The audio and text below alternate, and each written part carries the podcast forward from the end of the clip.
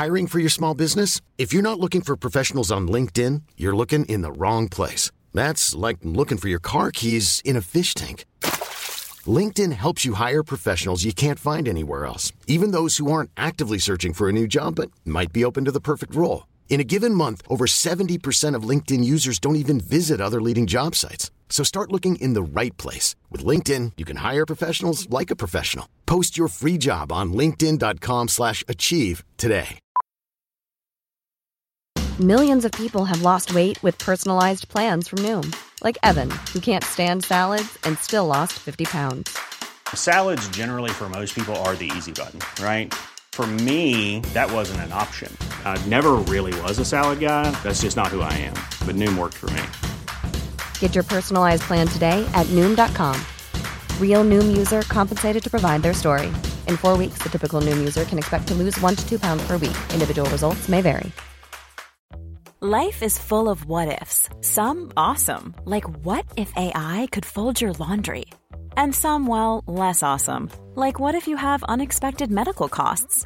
United Healthcare can help get you covered with Health Protector Guard fixed indemnity insurance plans. They supplement your primary plan to help you manage out of pocket costs. No deductibles, no enrollment periods, and especially no more what ifs. Visit uh1.com to find the Health Protector Guard plan for you. سلام. این 28 مین آلبومه.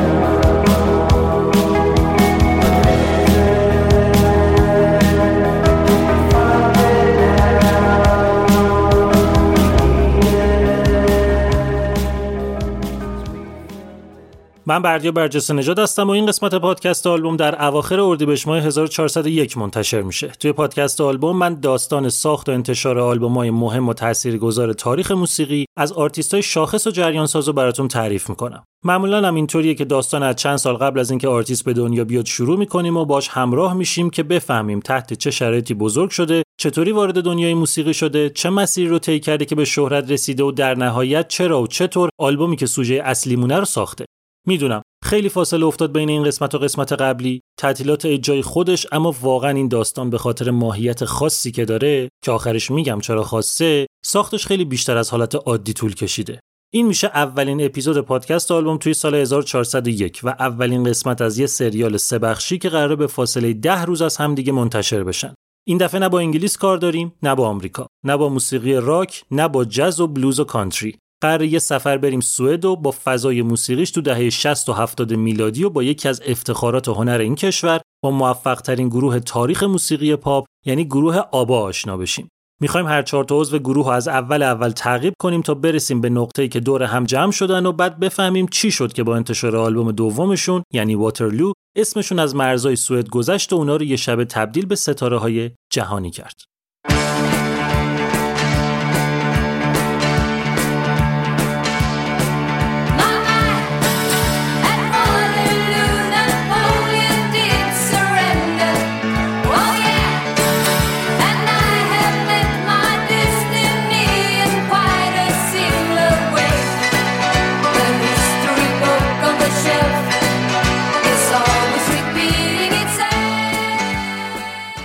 اسپانسر این قسمت برند جذاب بونمانوه. بونمانو یه برند قهوه و پودرای نوشیدنیه که هر چی فکر کنین رو توی محصولاتش داره. از اونجایی که هدف این برند احیای فرهنگ قهوه نوشیه و برای هر نوع سلیقه محصول داره که تو قسمت قبلی هم از قهوه دمی چکیشون گفتم حالا می‌خوام کپسولای اسپرسوشون رو بهتون معرفی کنم که برای اولین بار بونمانوه که داره تو ایران تولیدش می‌کنه قهوه خور باشین می‌دونین خودتون دیگه که کپسولای اسپرسو واسه دستگاه های مخصوصیه که کلا با این کپسولا کار می‌کنن و خیلی سریع و راحت یه قهوه حسابی رو بهتون تحویل میدن. مثلا مثل دستگاه نسپرسو کپسولای اسپرسوی بونمانو پنج مدل مختلف داره که بر اساس کافئین دسته بندی میشن که هر کدومشون می‌تونن یه گزینه عالی واسه وقت و شرایط مناسب خودشون باشن. مثلا صبح که بلند شدی دیدی که کسلی کپسول بونمانوی تایم پلاس با کافئین بالا رو که بذاری تو دستگاه قشنگ sharp و سرحالت می‌کنه. یا بعد از ظهر چشمات یه چرت ریزی سر کار گرفته. می‌تونی کپسول بونمانوی ورک پلاس با کافئین متوسط رو بزنی که هم کیف مزهش رو ببری هم هوش و حواس جمع کار باشه. یا مثلا شب که می‌خوای ولوشی جلو تلویزیون دل طعم قهوه می‌خواد اما نمی‌خوای خواب شبت به هم بریزه. می‌تونی از کپسول بنمانای جوی پلاس استفاده کنی که کافئینش خیلی کمه. کلا اگه دنبال اینین که یه اسپرسو با کیفیت رو بدون هیچ تخصص و تجربه خاصی تو خونه درست کنین می‌تونین با خیال راحت و با یه دستگاه مناسب هر زمانی که دوست داشتین با کپسولای بونمانو از اسپرسوتون لذت ببرین. برند قهوه و پودرای نوشیدنی بونمانو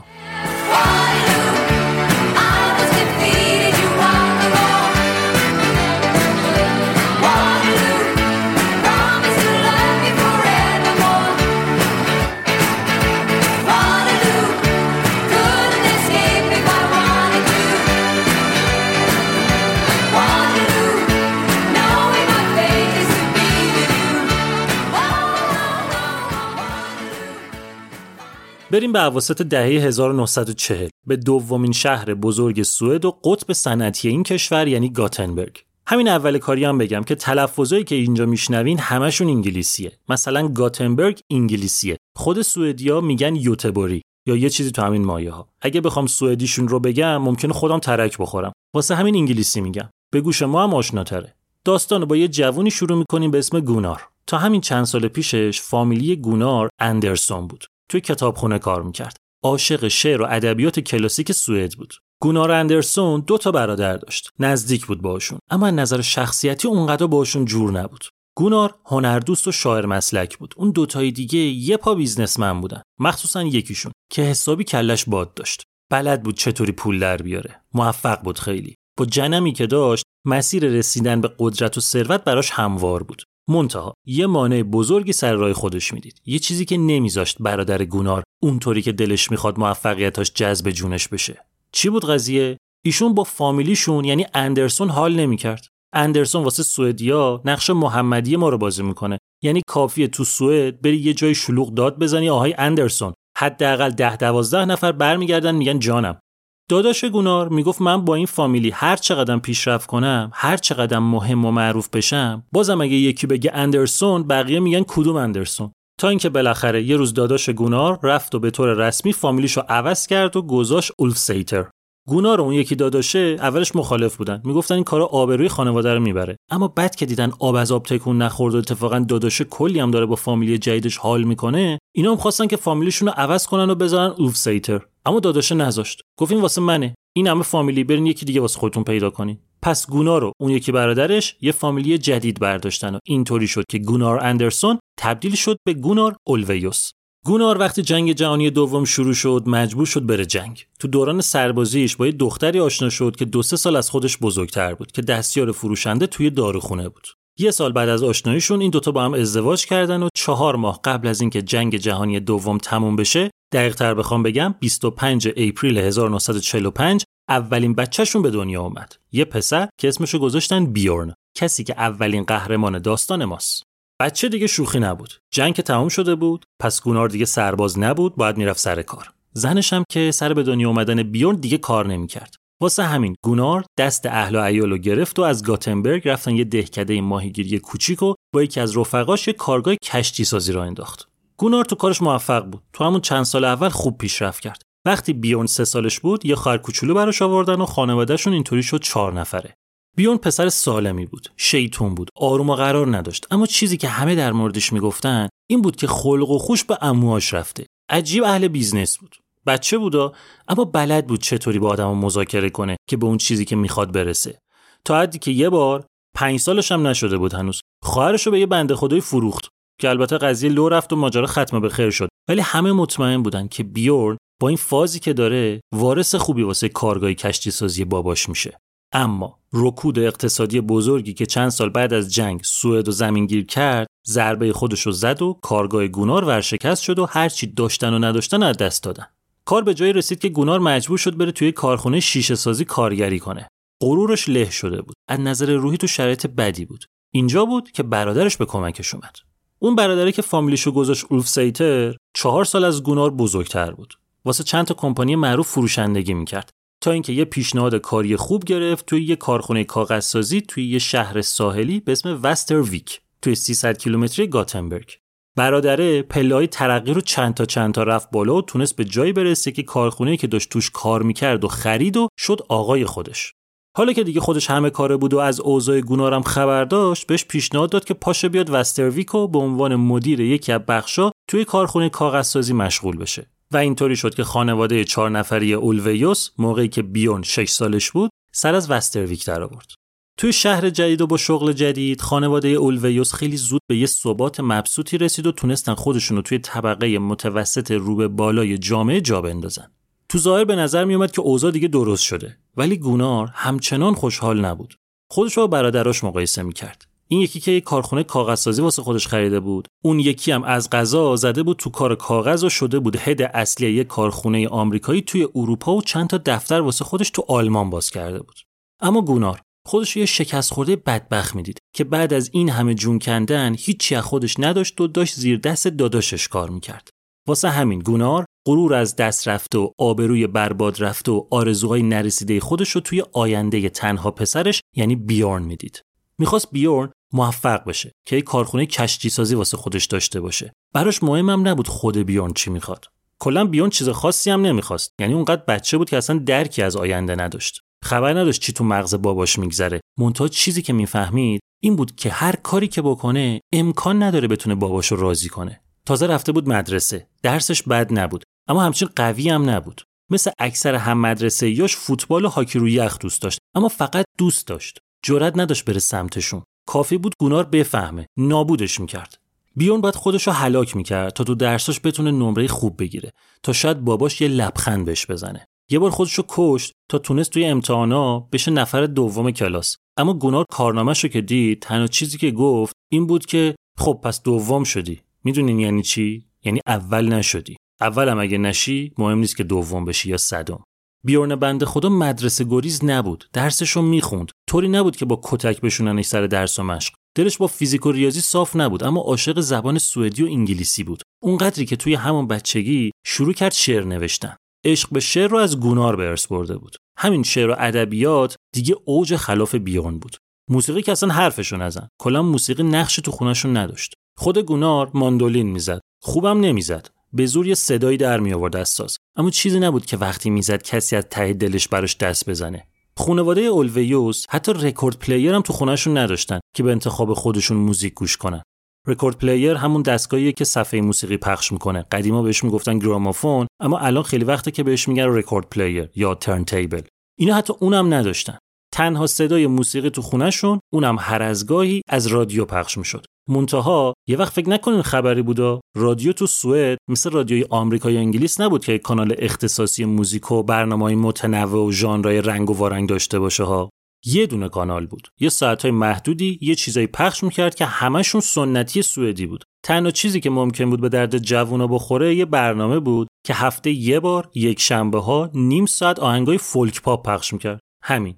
فولک پاپی هم که میگم با اون چیزی که توی ذهنتون خیلی فرق داشت. جامعه سوئد اون موقع هنوز یه روح روستایی طور داشت. یه موسیقی پاپ خاص خودشون داشتن که بهش می‌گفتن شلگر یه چیزی بود که یکم جز و آرنبی آمریکایی داشت یکم موسیقی نظامی طور آلمانی یکم اپرای اتریشی یکم فولک ایتالیایی و یک کوچولو فاز عاشقونه فرانسوی که همه اینا رو ریخته بودن توی موسیقی فولک سوئدی و اسمشو گذاشته بودن شلگر یعنی اینکه کل سهم گوشای بیورن از موسیقی همین هفته نیم ساعت شلگر از رادیو بود.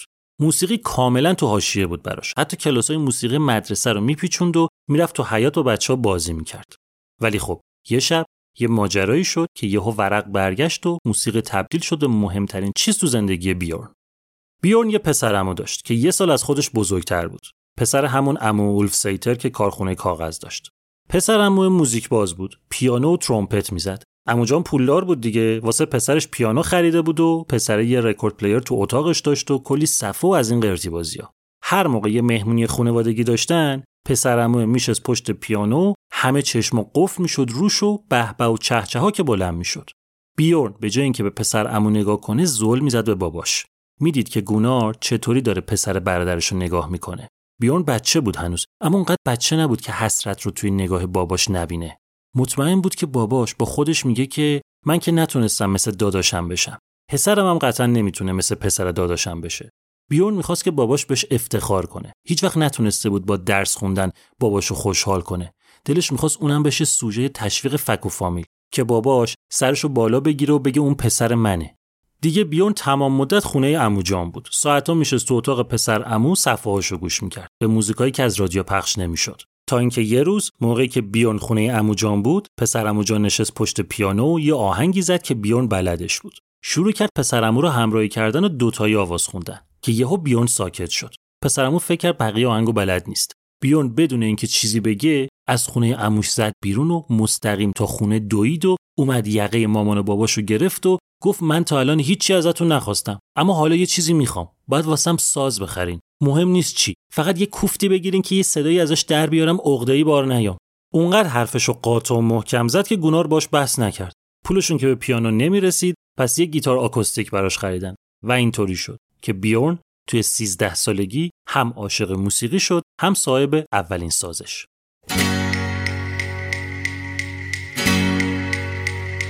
ماریا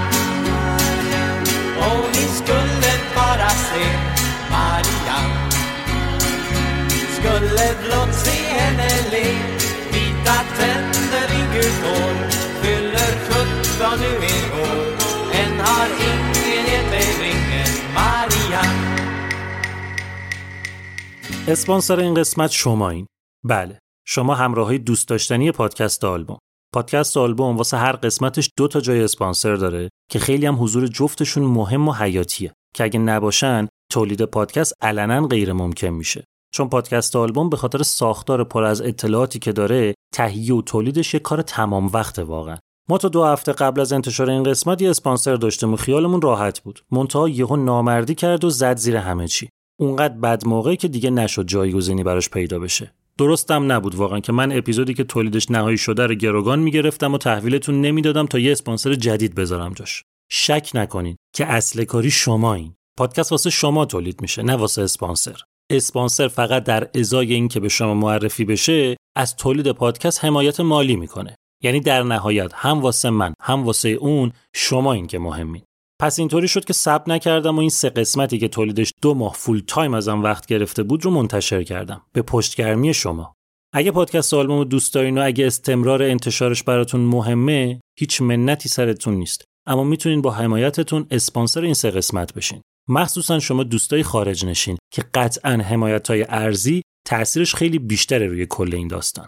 اگه داخل ایران هستین و می‌خواین از پادکست آلبوم حمایت ریالی کنین می‌تونین از طریق سایت حامی باش که لینکش توی بخش توضیحات هست این کار رو انجام بدین و دوستان خارج نشین. شما از طریق PayPal که لینک اون رو هم می‌ذارم توی توضیحات می‌تونین از پادکست خودتون حمایت مالی کنین.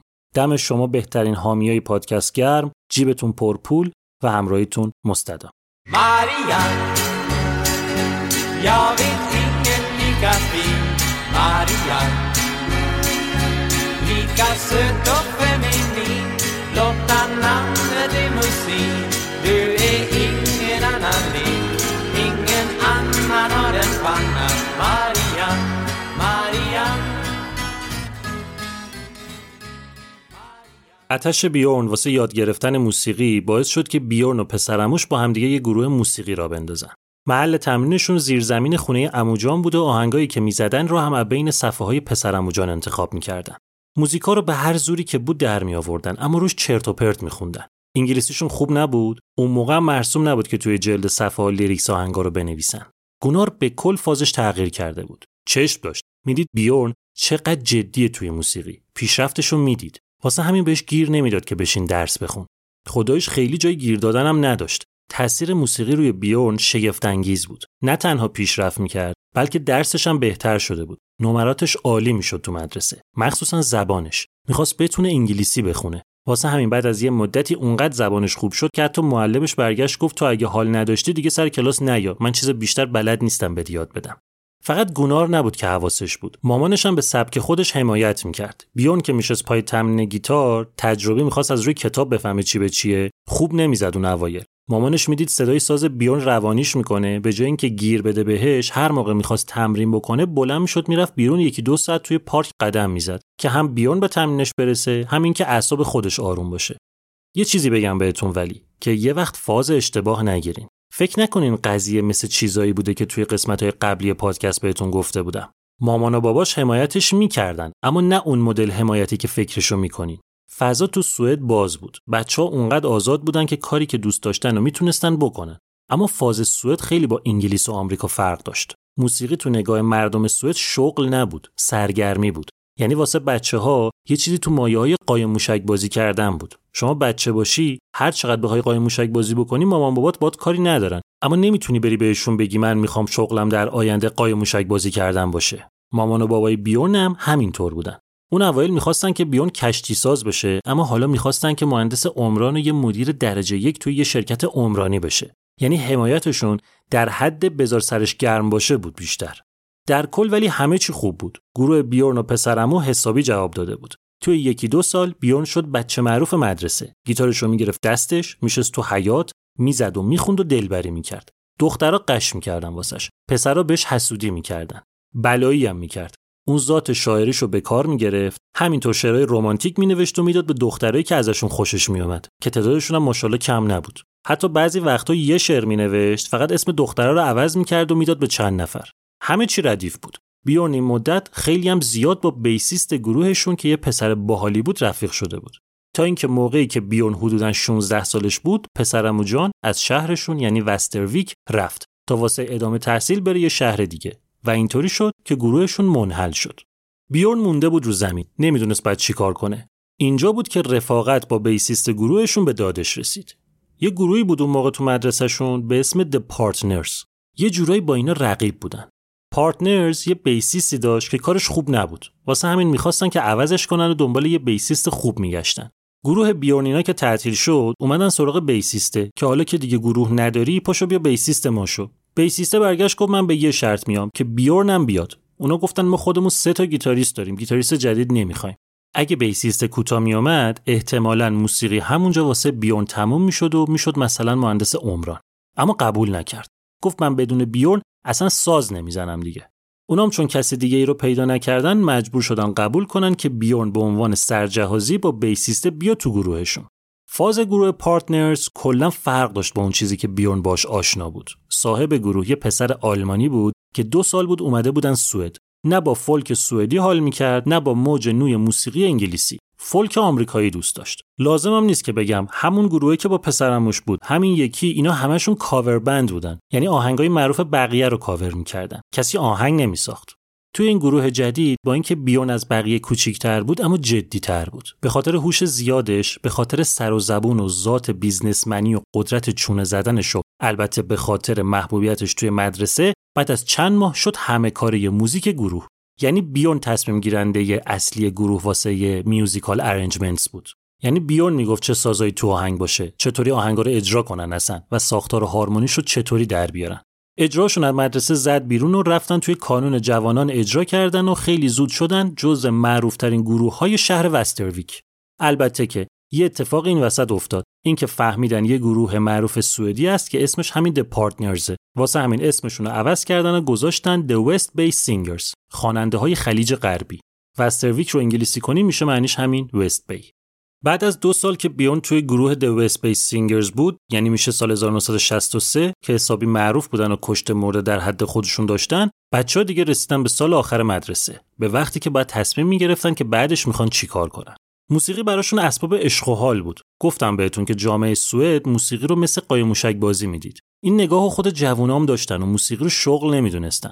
واسه همین اعضای گروه به سال آخر مدرسه که رسیدن گروه موقتا تعطیل کردن که بشینن سر درس و بخونن واسه دانشگاه. بیون دلش با درس نبود اما نه حوصله جنگ و دعوا با باباشو داشت نه اینکه خودش واقعا موزیک و شغل می‌دونست. پس بیورن هم چسبید به درس. تا اینکه یه روز موقعی که مامانش تو خونه مشغول بود و داشت رادیو گوش می‌کرد شنید که قرار یه برنامه استعدادیابی رادیویی برگزار بشه. موقعی که بیون اومد خونه مامانش با ذوق قضیه رو گفت و گفت که شماها باید حتما شرکت کنین. بیورن یکم من من کرد. گفت فایده نداره مامان جان. تو این برنامه ها فقط بچه های 5 6 ساله که لباس مسخره میپوشن و میرقصن برنده میشن. مامانش گفت گوش نکردی انگار. گفتم مسابقش رادیوییه لباس و رقص و ادا و اصول نداره. بیورن قضیه رو با بقیه مطرح کرد و نتیجه این شد که گروه The West Bay Singers سپتامبر 1963 رفتن یه شهر دیگه تا توی مسابقه استعدادیابی On Stage شرکت کنن. نتیجه خیلی خوب بود. از بین 153 تا اکتی که توی مسابقه بودن اینا تونستن بشن جز 6 تای اول و برسن به مرحله نیمه نهایی. حالا دیگه صدای اینا رو همه مردم شهرهای اطراف از رادیو شنیده بودن. روزنامه در موردشون نوشتن و کلی ازشون تعریف کردن. جالب بود که نوشته بودن گروه The West Bay Singers به رهبری بیورن اولویوس. اینجا بود که اون اتفاقی که باید میافتاد افتاد و چشم یه تهیه کننده معروف موسیقی افتاد به یکی از این مقاله ها. تهیه کننده به اسم بنت برنهاگ که معروف بود به اینکه از درخت هم می‌تونه خواننده بسازه. برنهاگ با یکی از رفیقاش که حالا بهش می‌رسیم صاحب یک کمپانی تازه تأسیس بودن تو استکهلم به اسم پولار میوزیک. استکهلم پایتخت سوئده. یایتون بیارم. این کی بود؟ سپتامبر 1963. یعنی پدیده اعجاب انگیز بیتلز اولین آلبومشون رو چند ماه قبل از این منتشر کرده بود. قرارم بود چند هفته بعد آلبوم دومش رو بده. اسم بیتلز تازه رسیده بود به سوئد. همه کمپانیا داشتن خودشونو پاره می‌کردن که از قافل عقب نمونن و سریع گروه شبه بیتلزی سوئدی دست و پا کنن. اما برنهاگ دقیقا می‌خواست خلاف جهت شنا کنه.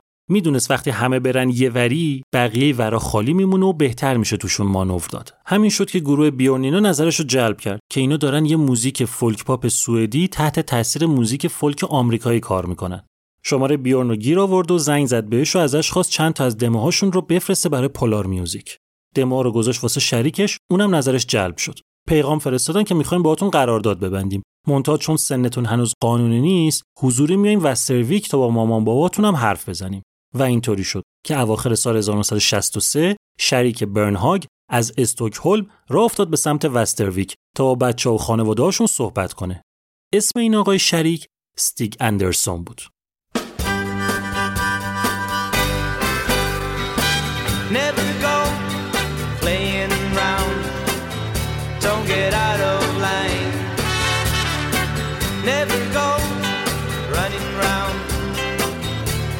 Feeling fine. Kiss me hard every time and tell me that you're gonna be mine, oh mine. Don't mess around with them fools. Don't mess around with them fools. Baby, those are the. استیگ اندرسون اولش معلم بود. در کنارش آهنگسازی هم می‌کرد و شعرم مینوشت تا اینکه یه بار یکی از آهنگاش که یه خواننده معروف خونده بودش هیت شد و یه پول توپلی دستشو گرفت. منتها به جای اینکه از این موضوع خوشحال بشه شاکی شد. اینکه همش همینقدر به من می‌رسه بیشترش رفت تو جیب ناشر که اینجا بود که استیگ با همین یه دونه hit song تصمیم گرفت که شرکت انتشاراتی خودش رو تأسیس کنه. استیگ شبانه روز جون می‌کند. دیگه حرفه‌ای کارش شده بود lyrics نوشتن و آهنگ ساختن واسه بقیه. اوضاعش بد نبود. منتها موفقیت تو سوئد سقف داشت. از یه جایی به بعد نمی‌شد دیگه بالاتر رفت. موسیقی چیز پررنگی تو کشور نبود. فقط یه دونه کانال رادیویی داشتن که اونم فازش بیشتر سنتی بود و سراغ موسیقی پاپ و آهنگای hit نمی‌رفت. تا اینکه بالاخره با شروع دهه 60 آروم آروم اوضاع عوض شد. شبکه‌های رادیویی جدید را افتاد و یه سری برنامه درست شد که هر روز موسیقی پخش می‌کردن. موسیقی پاپ بالاخره اومد تو رادیو. چند تا چارت درست شد که آهنگای برتر هفته رو معرفی می‌کرد. شرایط جدید دقیقا همون چیزی بود که استیک می‌خواست. آهنگاش که از رادیو پخش می‌شد هم فروش کاراش زیاد می‌شد هم که خود رادیو هم پول می‌گرفت. پس اوضاع مالی خوب شد. کارش رونق گرفت. اما باز رسید به تهش. دیگه جلوتر از این خبری نبود. اینجا بود که در کنار انتشاراتی کمپانی موسیقی خودش رو هم راه انداخت. یه توضیح بدم فرق این دوتا چیه؟ ما یه publishing company داریم یعنی انتشاراتی یه record company داریم یا record label که یعنی کمپانی موسیقی. این دوتا با هم فرق دارن. خیلی ساده و خلاصه بخوام بگم publishing company به عنوان نماینده composer و آهنگساز و شاعر و خالق اثر حواسش به موسیقی و lyrics ه record label به عنوان نماینده performer و آرتیستی که کار اجرا کرده حواسش به ضبط و پخشه. این تفکیک درست ماجراست. حالا بعضی وقتا اینا با هم قر و قاطی میشن. مثلا یه record label خودش کارهای publishing رو هم انجام میده. یا یه خواننده خودش خالق اثر هست. اما در کل فرق این دوتا اینه.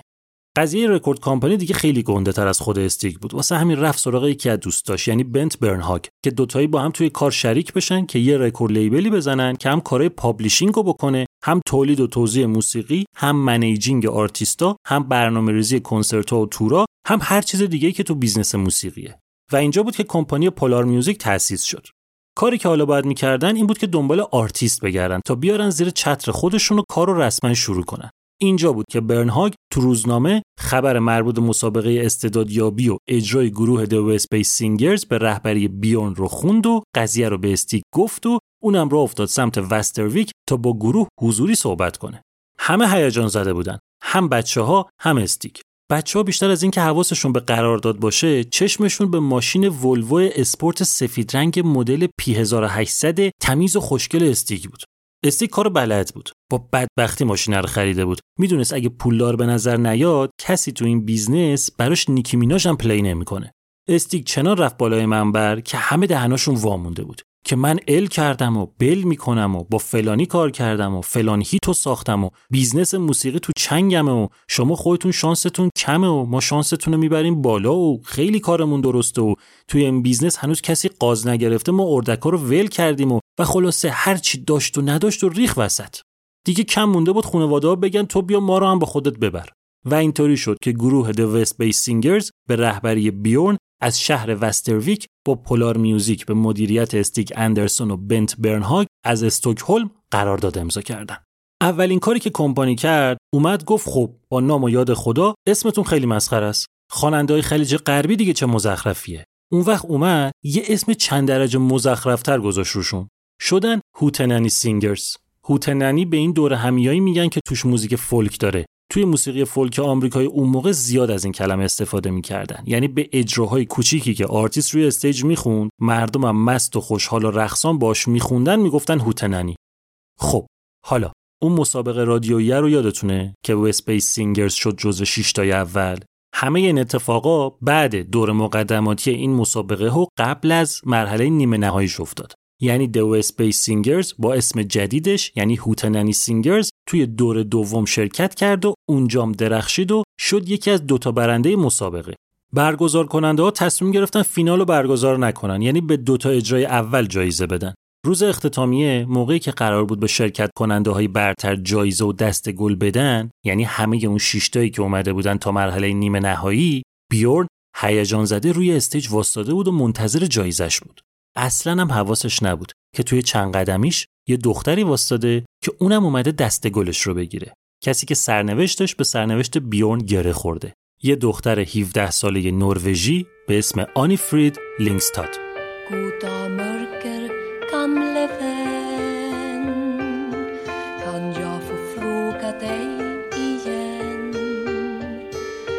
Ska alla drömmar långsamt slitas ut?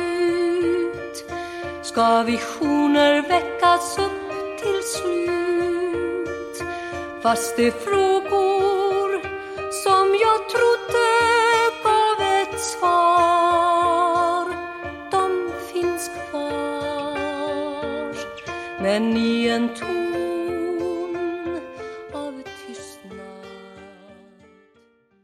نهم اپریل 1940 8 ماه بعد از شروع جنگ جهانی دوم آلمان به نروژ حمله کرد. قضیه این بود که سوئد از راه نروژ سنگ آهن صادر می‌کرد به آلمان. واسه همین نروژ کشور مهمی بود. اینو هم آلمانیا می‌دونستن هم متفقین. واسه همین سر تصاحبش دعوا شد. نروژ هم همینطوری مات و گیج مونده بود که چه خاکی به سرش بگیره. چون یه دهه قبلش نروژ که دیده بود همه چی گل و بلبله روابطش هم با همه خوبه اومده بود برنامه تسلیحاتیش رو محدود کرده بود. واسه همین جنگ که شروع شد اینا هیچی نداشتن باش بجنگن. توی شمال نروژ یه شهر بندری بود به اسم نارویک که دعوای اصلی اونجا بود. به مدت دو ماه خرطوخری بود اونجا باور نکردنی. فرانسه و لهستان و نروژ روی زمین با آلمان میجنگیدن انگلیس روی دریا. آخرش متفقین برنده شدن و آلمان از نارویک فراری دادن گفتن برنده که شدیم ذوقمونم که کردیم پس جمع کنیم بریم تو جبههای دیگه بجنگیم اما دو هفته بعدش آلمان ناقافل دوباره حمله کرد به نروژ این دفعه دیگه هیچکی نبود کمک نروژ کنه واسه همین آلمان برنده شد و نروژ رو اشغال کرد و تقریبا تا پنج سال بعدش یعنی تا آخرای جنگ جهانی دوم همونجا موند. اوضاع خیلی بدی بود. نه تنها نروژ مخصوصا نارویک و اطرافش نابود شده بودن بلکه غرور ملیشون از اینکه می‌دیدن آلمانیا راست راست دارن تو خیابونا میچرخن حسابی زخمی شده بود. توی سی کیلومتری نارویک یه شهر کوچیکی بود به اسم بالانگن که اینجام تحت تاثیر جنگ و نزدیکیش به نارویک پر شده بود از نیروهای آلمانی. موقعی که آلمان نروژ گرفت توی بالانگن یه دختر 14 ساله به اسم سینی لینگستاد با خانوادهش زندگی می‌کرد. باباش جز نیروهای مقاومت محلی بود. دقیقا مثل سریال ارتش سری. اون تو بلژیک بود، این تو نروژ. بابای سینی همون اوایل اشغال سرطان گرفت و از دنیا رفت و همسرش که اسمش بود اگینی رو با 6 تا بچه تنها گذاشت. اگینی یعنی مامان سینی یه خانوم چلو خورده ساله قوی و مقتدر بود که حالا باید تنهایی شکم 6 تا بچه رو سیر می‌کرد. همینطوری چهار سال از اشغال گذشت. سینی که کوچکترین بچه خانواده بود شده دختر 18 ساله خوشگل و جذاب که هر کی میدیدش دلش براش می‌رفت. یکی از دلایی که براش رفت و دیگه برنگشتم دل یه افسر آلمانی بود که واسه آموزش نیروهای آلمانی اومده بود بالانگن. سینی رو توی خیابون دیده بود و دلش پر کشیده بود. این آقا 26 سالش بود. شیطون بلا زن و بچه هم داشت. منتها خیلی وقت بود که واسه جنگ ازشون دور بود. حالا عاشق دختری شده بود که نه تنها نروژی بود بلکه عضو فعال جنبش مقاومت شهرم بود. اونقدر این آقا سمج بازی در آورد که بالاخره گارد سینی اومد پایین و یه عشق آتشین و مخفیانه بینشون شکل گرفت. قضیه خیلی حساس بود. اگه مردم میفهمیدن یکی داره با یه آلمانی حرف می‌زنه، سری برچسب خیانت به جنبش و کشور رو میچسبونن رو پیشونیش. چه برسه به اینکه پای عشق عاشقی وسط باشه. ولی خب شهر خیلی کوچیک بود. همه از کار هم خبر داشتن. قضیه سینی و افسر آلمانی هم بعد از چند ماه لو رفت و خبرش همه جا پیچید که دختر فلانی با یه افسر آلمانی ریخته رو هم و به کشور و مردمش خیانت کرده. اگینی هم شاکی بود. مونتا می‌گفت سینی خودش عاقله می‌تونه واسه خودش تصمیم بگیره. سینی اونقدر عاشق بود که حتی وقتی فهمید پسر زن و بچه داره بازم به رابطش ادامه داد تا اینکه طرف منتقل کردن یه شهر دیگه و ارتباط اینا کم و غم شد اما همچنان دورادور عشقشون سر جاش بود حدود یه سال وضع همینطوری بود تا اینکه جنگ رسید به آخراش و قرار شد آلمان نروژ رو تخلیه کنه و همه نیروهاش جمع بشن بندر نارویک و با کشتی برگردن آلمان. بهشون گفتن فردا هفته صبح همه باید بندر باشین. پسر دید اینطوری نمیشه. نمیشه که بدون خدافزی بذاره بره. سوار دوچرخه شد توی برف شدید سی کیلومتر رکاب زد و خودش رو رسوند بالانگن. دم خونه خانواده لینگستاد. اگنی وقتی اشک به پهنای صورت سینی رو دید اجازه داد که پسر بیاد تو و شب بمونه اونجا. اون شب برای اولین و آخرین بار افسر آلمانی توی اتاق سینی خوابید که چهار صبح را بیفته و خودش رو برسونه به کشتی. موقع خدافزی جفتشون زار می‌زدن. افسر آلمانی قول داد که وقتی جنگ تموم شد بیاد دنبال سینی. اما این آخرین باری بود که این دوتا همدیگر رو دیدن. افسر آلمانی رفت و سینی رو تنها نذاشت. بله نذاشت. چند هفته بعدش معلوم شد سینی حامله شده. جنگم بالاخره تموم شد. آلمان شکست خورد. مردم نروژ خوشحال بودن. اما این باعث نمی‌شد که از دست خائنا عصبانی نباشن. خائنایی که تو این مدت به جای اینکه با آلمانیا بجنگن باشون رفاقت کرده بودن یا وارد رابطه شده بودن به احترام بابای خدا بیامرز سینی کسی مستقیم چیزی بهش نمی‌گفت. اما سینی از نگاهاشون نفرت رو می‌فهمید. از سردیشون از اینکه خودش و خانوادهش رو بایکوت کردن. اما اوضاع اونجای تیر و شد که چند ماه گذشت و شکم سینی اومد جلو. دیگه فوش و بد و بیرا بود که هر روز نصیب خودش و خانوادش می‌شد. شده بود فاحشه ای که یه حرومزاده آلمانی رو تو شکمش داره. رفتارشون وحشتناک بود. زندگی نذاشته بودن واسهشون. سینی خودش رو حبس کرد تو خونه اما بازم در امان نبود. بالاخره 15 نوامبر 1945 بچه سینی بدون حضور دکتر و ماما توی خونه و با کمک مامان و خواهرش به دنیا اومد. یه دختر که اسمشو گذاشتن آنی فرید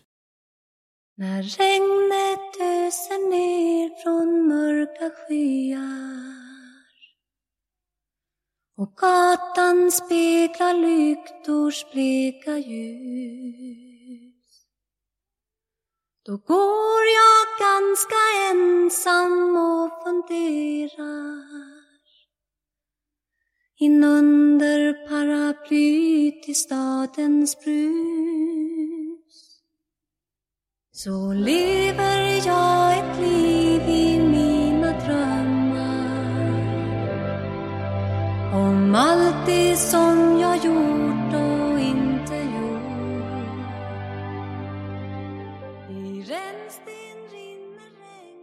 با به دنیا آمدن آنی فرید اوضاع واسه خانواده لینگستاد از قبلم بدتر شد. باشون حرف نمی‌زدن. اگه می‌زدن بلند بلند فوش می‌دادن. کسی چیزی بهشون نمیفروخت. خیلی تحمل کردن اما دیگه نمی‌شد. اگنی دید دیگه اینجا جای زندگی واسه دختر و نوش نیست. کل نروژ همین بود اوضاش تو کل کشور حدود ده هزار تا بچه از آلمانیا به جا مونده بود و همه جا همین برخورد با خائنا می‌شد. اگنی نگران بقیه بچه‌هاش نبود. اونا ازدواج کرده بودن و سر زندگیشون بودن. پس اینطوری شد که مادر و دختر و نوه یعنی اگنی و سینی و آنیفرید زندگیشون رو توی چند تا چمدون چپوندن و موقعی که آنیفرید فقط 18 ماهش بود مهاجرت کردن به سوئد. اینجا می‌تونست جای خوبی واسه شروع دوباره باشه اما متاسفانه نبود.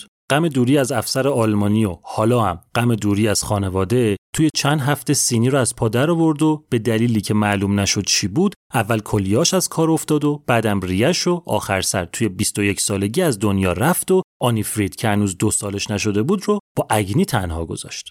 حالا اگنی یه زن تنها بود توی کشور غریب که باید از پس خودش و نوش برمیومد همه کاری کرد. خیاطی نظافت ظرفشویی. با چنگ و دندون و کارگری زندگی رو میچرخوند. بعد از چند بار جا عوض کردنم آخر سر یه شهری به اسم تورشالا رو واسه زندگی انتخاب کرد. یه شهر کوچیک توی 70 کیلومتری غرب استکهلم. زندگی سخت بود. اگنی صبح تا شب کار می‌کرد. آنی فریدم توی همین شرایط بزرگ شد. شرایطی که تبدیلش کرد به یه دختر گوشگیر و تنها که نه دوستی داشت نه می‌تونست به کسی اعتماد کنه. رابطش با اگنی هم نزدیک نبود. نه اینکه محبت بینشون نباشه ها اما اگنی همیشه خسته بود. اصلا نبود خونه که فرصت کنه با نوش وقت بگذرونه. واسه همین آنی فرید همیشه تنها بود. هفته یه بار می‌رفت کتابخونه 15 تا کتاب امانت می‌گرفت و میومد میشست می‌خوند. بعد می‌برد پس می‌داد و دوباره 15 تا کتاب دیگه می‌گرفت. کتاب خوندن تنهاییشو پر می‌کرد. اما چیزی که بهش آرامش می‌داد موسیقی بود.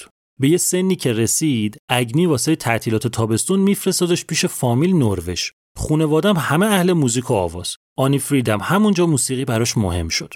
توی مدرسه گوشگیریش باعث شد که همیشه شاگرد اول باشه. در کنارش عشقش به موسیقی هم اونو وارد برنامه های هنری مدرسه کرد. همه عاشق خوندنش بودن. یه دختر آروم خجالتی با موهای کوتاه و سر ساده که وقتی می‌خوند همه کیف می‌کردن.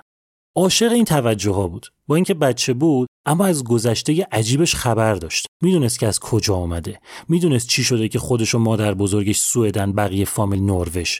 یه بخشی از ساکت بودن و تو حاشیه موندنش هم به خاطر همین شرم از گذشته بود. حالا ولی می‌تونست پشت شاگرد اول بودنش پشت آواز خوندنش قایم بشه اما همچنان توی مرکز توجه باشه. اتش سیری ناپذیر آنی فرید برای تایید گرفتن از آدم بزرگا باعث شده بود نتونه با همسن و سالای خودش رفیق بشه. اگنی که سرش گرم کار بود این چیزها رو نمی‌فهمید. اما فامیل موقعی که واسه تعطیلات می‌رفت نروژ به وضوح اینو تو رفتارش می‌دیدن. سعی می‌کردن بهش بفهمونن که خیلی دوستت دارن که تو رو واسه خودت دوست دارن که تو یکی از خودشونی که بابای تو یه مهاجم وحشی نبوده که مامان تو اخفال کرده باشه. که مامان و بابات عاشق هم بودن که تو حاصل عشقی نه جنگ. آنی فرید با شنیدن این حرفا آروم می‌شد اما وقتی دوباره برمیگشت سوئد وقتی با اگنی تنها می‌شد دوباره غم و درد میشست تو دلش. این وسط فقط موسیقی بود که می‌تونست حالشو خوب کنه.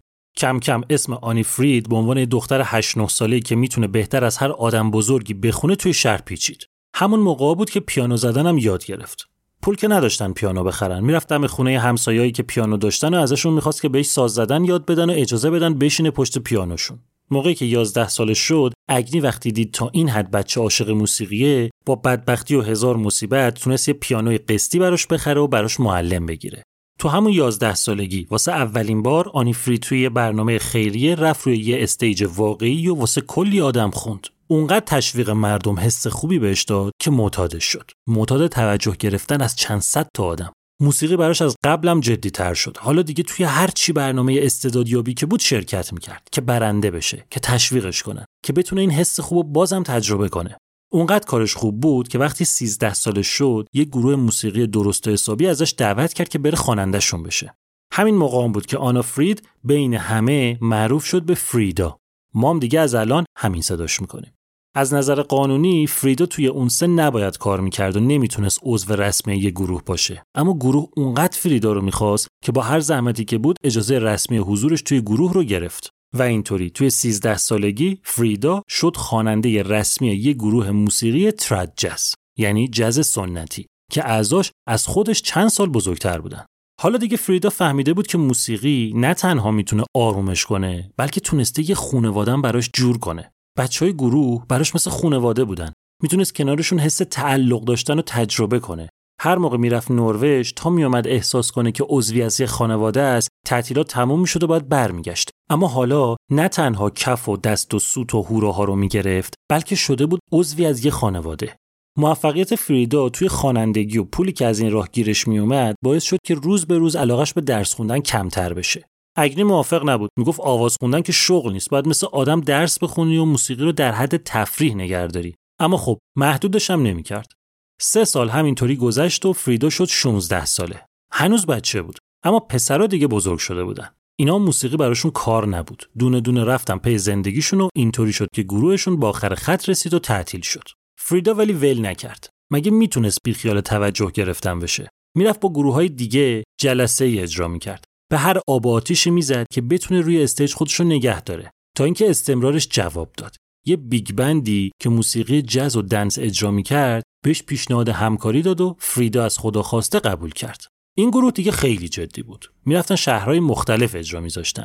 توی اتوبوس 16 تا نوازنده و خواننده با کلی آدم دیگه میچپیدن تو هم و می‌گفتن و میخندیدن و حال می‌کردن. اونقدر روابط تنگ هم بود و به حدی مدت زمان معاشرتشون طولانی بود که عجیب نبود این وسط فریدا عاشق بشه. فریدا با یکی از نوازنده ها دوست شد و اونقدر شعله رابطشون پر حرارت بود که نتیجه شد حاملگی فریدا و مادر شدنش توی 17 سالگی.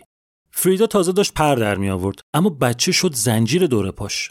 طفلی اگنی بیشوهر بچه رو بزرگ کرد بعد نوش رو به دندون گرفت حالا باید نتیجه رو تر خوش می‌کرد. توی همین مدت کوتاهی که فریدا باردار بود و نتونست واسه اجراها بره دنیای موسیقی انگار زیر رو شد و همه جا رو موسیقی پاپ و راکن رول گرفت. اونقدر که دیگه کسی نمی‌خواست موزیک جز اینا رو گوش کنه. گروه به هر دری که می‌زد نمی‌تونست جایی رو واسه اجرا پیدا کنه و اینطوری شد که این یکی گروه هم منحل شد. همین موقع ها فریدا با اون پسره بابای بچهش یعنی یه خونه گرفت و بالاخره از اگنی جدا شد و حالا دیگه مجبور بود اکثر کاراشو خودش بکنه. وقتش دیگه واسه خودش نبود اما بازم موسیقی رو ول نکرد. دوباره رفت سراغ مسابقه های استعدادیابی که یه وقت دور از توجه ها نمونه. یکی از این مسابقه ها یه برنامه رادیویی بود به اسم On Stage که فریدا تونست بشه جزو 6 نفر اول اما نتونست توی مرحله آخر بیاد بالا شب اختتامیه فریدا با لبخند مصنوعی رو صورتش و غم شکست توی دلش روی stage کنار بقیه نفرات برنده وایساده بود تا دست گلش رو بگیره. رادیو تصمیم گرفته بود که مسابقه برنده مشخصی نداشته باشه و جایزه اول رو به دو تا اجرای برتر از بین 6 تا بده. فریدا زیر چشمی نگاه می‌کرد به اعضای گروه های برنده. یکی از این گروه ها چهار تا پسر بودن که تا قبلش اسمشون The West Bay Singers بود و حالا توی مرحله آخر شده بودن هوتنانی سینگرز. رهبر این گروه پسری بود که ما میشناسیمش. بیورن اولویوس یعنی کسی که سرنوشتش به سرنوشت فریدا گره خورده بود.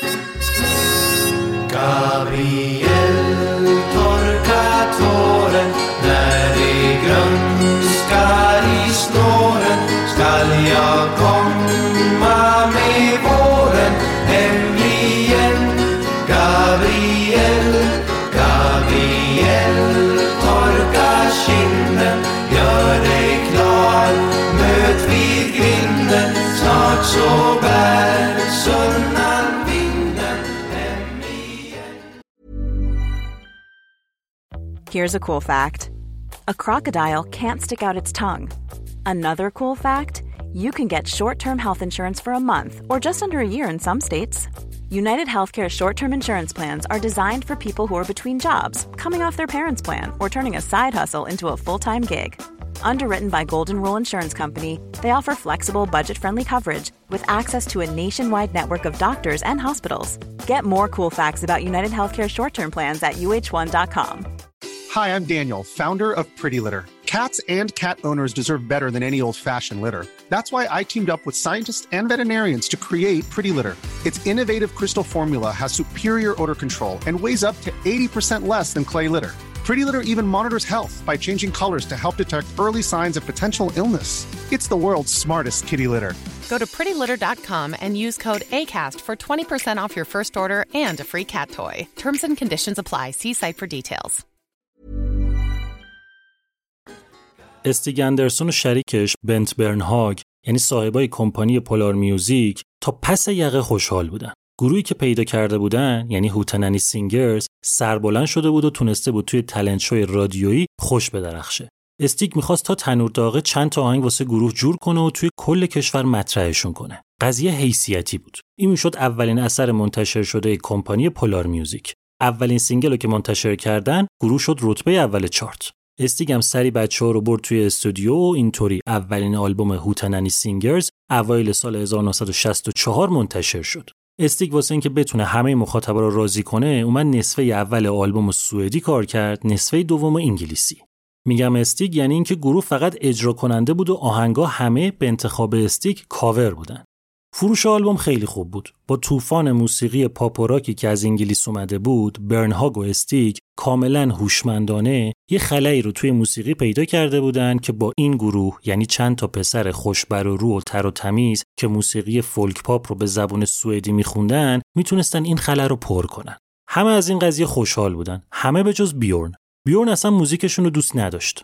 همزمان با معروف شدن هوتنانی سینگرز گروه بیتلز واسه اولین بار اومده بود سوئد و رد خودش رو روی جوونا که بیورن یکیشون بود گذاشته بود. بیورن عاشق بیتلز بود عاشق موسیقی پاپ راکشون. بقیه گروه باش مخالف بودن. می‌گفتن اینا فقط سر و صدا دارن و سردرد میارن. اما بیورن تحت تاثیر بیتلز می‌خواست که موج نو موسیقی پاپ رو هم امتحان کنه. فولک دیگه براش کهنه بود. قضیه اونجای بیشتر رفت رو اعصابش که روزنامه ها اونا رو با بیتلز مقایسه می‌کردن. می نوشتن بیتلز پر سر صدا و بی استعداده اما بچه های هوتننی سینگرز خوب و مهربون و خوش رفتارن. بیورن می‌گفت آقا لعنتیا مگه اومدیم خواستگاری که خوش رفتار بودنمون مهم باشه. می‌گفت یعنی اینا واقعا نمی‌فهمن که آینده موسیقی دست بیتلز و ما داریم یه مشت آهنگ 100 سال پیش رو دوباره اجرا می‌کنیم. بیورن اتفاقا فکرش درست بود. هوتنانی سینگرز خیلی سریع اوج گرفت و رفت بالا اما از اون دیگه بالاتر نرفت. استیک تمام تلاشش رو کرد که گروه رو به دنیا صادر کنه اما به جز چند تا از کشورهای شمال اروپا توی جاهای دیگه موفق نبود. محبوبیت گروه حتی تو سوئد هم کم کم کم شد. تصور کنین یه گروه فولکی که اسم خودش رو گذاشته هوتننی که بهتون گفتم معنیش چیه کنسرت میذاشت بعد جوونا می اومدن به جای اینکه با گروه همخونی کنن خمیازه میکشیدن. بیورن همینطوری غر داشت تا اینکه یه روز چشمش به یه چیز عجیبی افتاد. روی یکی از صفحای بیتلز جلوی اسم آهنگا دید نوشته اثر جان لنون و پل مکارتنی. شاخ در آورد. مگه میشه؟ یعنی اونایی که آهنگ رو دارن اجرا می‌کنن خودشون ساختنش؟ ببینین شما سوئد اون موقع چقدر بسته و کوچیک بوده که همچین چیزی واسه یه آرتیست عجیب بوده. بیون دوید پیش بقیه. گفت آقا قضیه اینه. گفتن خب. گفت چرا ما خودمون آهنگای خودمون رو نسازیم؟ بقیه خندیدن بهش که پاشو برو بابا حالت خوب نیست. نشستیم دور هم داریم خوش میگذرونیم دیگه. بیون دوزاریش افتاد که اینا قضیه براشون تفریحه که یکی دو سال عشق و حال و دختربازی کنن و بعد برن دنبال زندگیشون. پس بیورن بی توجه به بقیه تنهایی شروع کرد موزیک نوشتن. هی نوش هی خط زد. تا اینکه بالاخره نظر استیک جلب شد و توی چهارمین آلبوم گروه واسه سال 1965 دو تا از آهنگای بیورن رو هم گذاشتن. این دوتا خوب جواب داد. واسه همین استیک آهنگای بیشتری واسه آلبوم بعدی ازش خواست. آهنگای جدیدم باز خوب جواب داد. اسم هوتنانی سینگرز دوباره به عنوان یک گروه جوون پسند مطرح شد. حالا دیگه اعتماد به نفس بیورن و اعتماد بقیه بهش رفته بود بالا و همه بیورن به چشم یه آهنگساز درجه یک می‌دیدن. این قضیه خیلی واسه بیورن آیندهش مهم بود. اما یه اتفاق مهمتری هم اینجا افتاده بود. اینکه توی این آلبوم که می‌شد آلبوم سال 1966 گروه یکی از آهنگا رو بیورن 20 ساله با کمک یه هنرمند دیگه ساخته بود با یه جوون 19 ساله به اسم بنی اندرسون I watch the setting sun and think of what I've done. The shadows from the trees fall on my memories.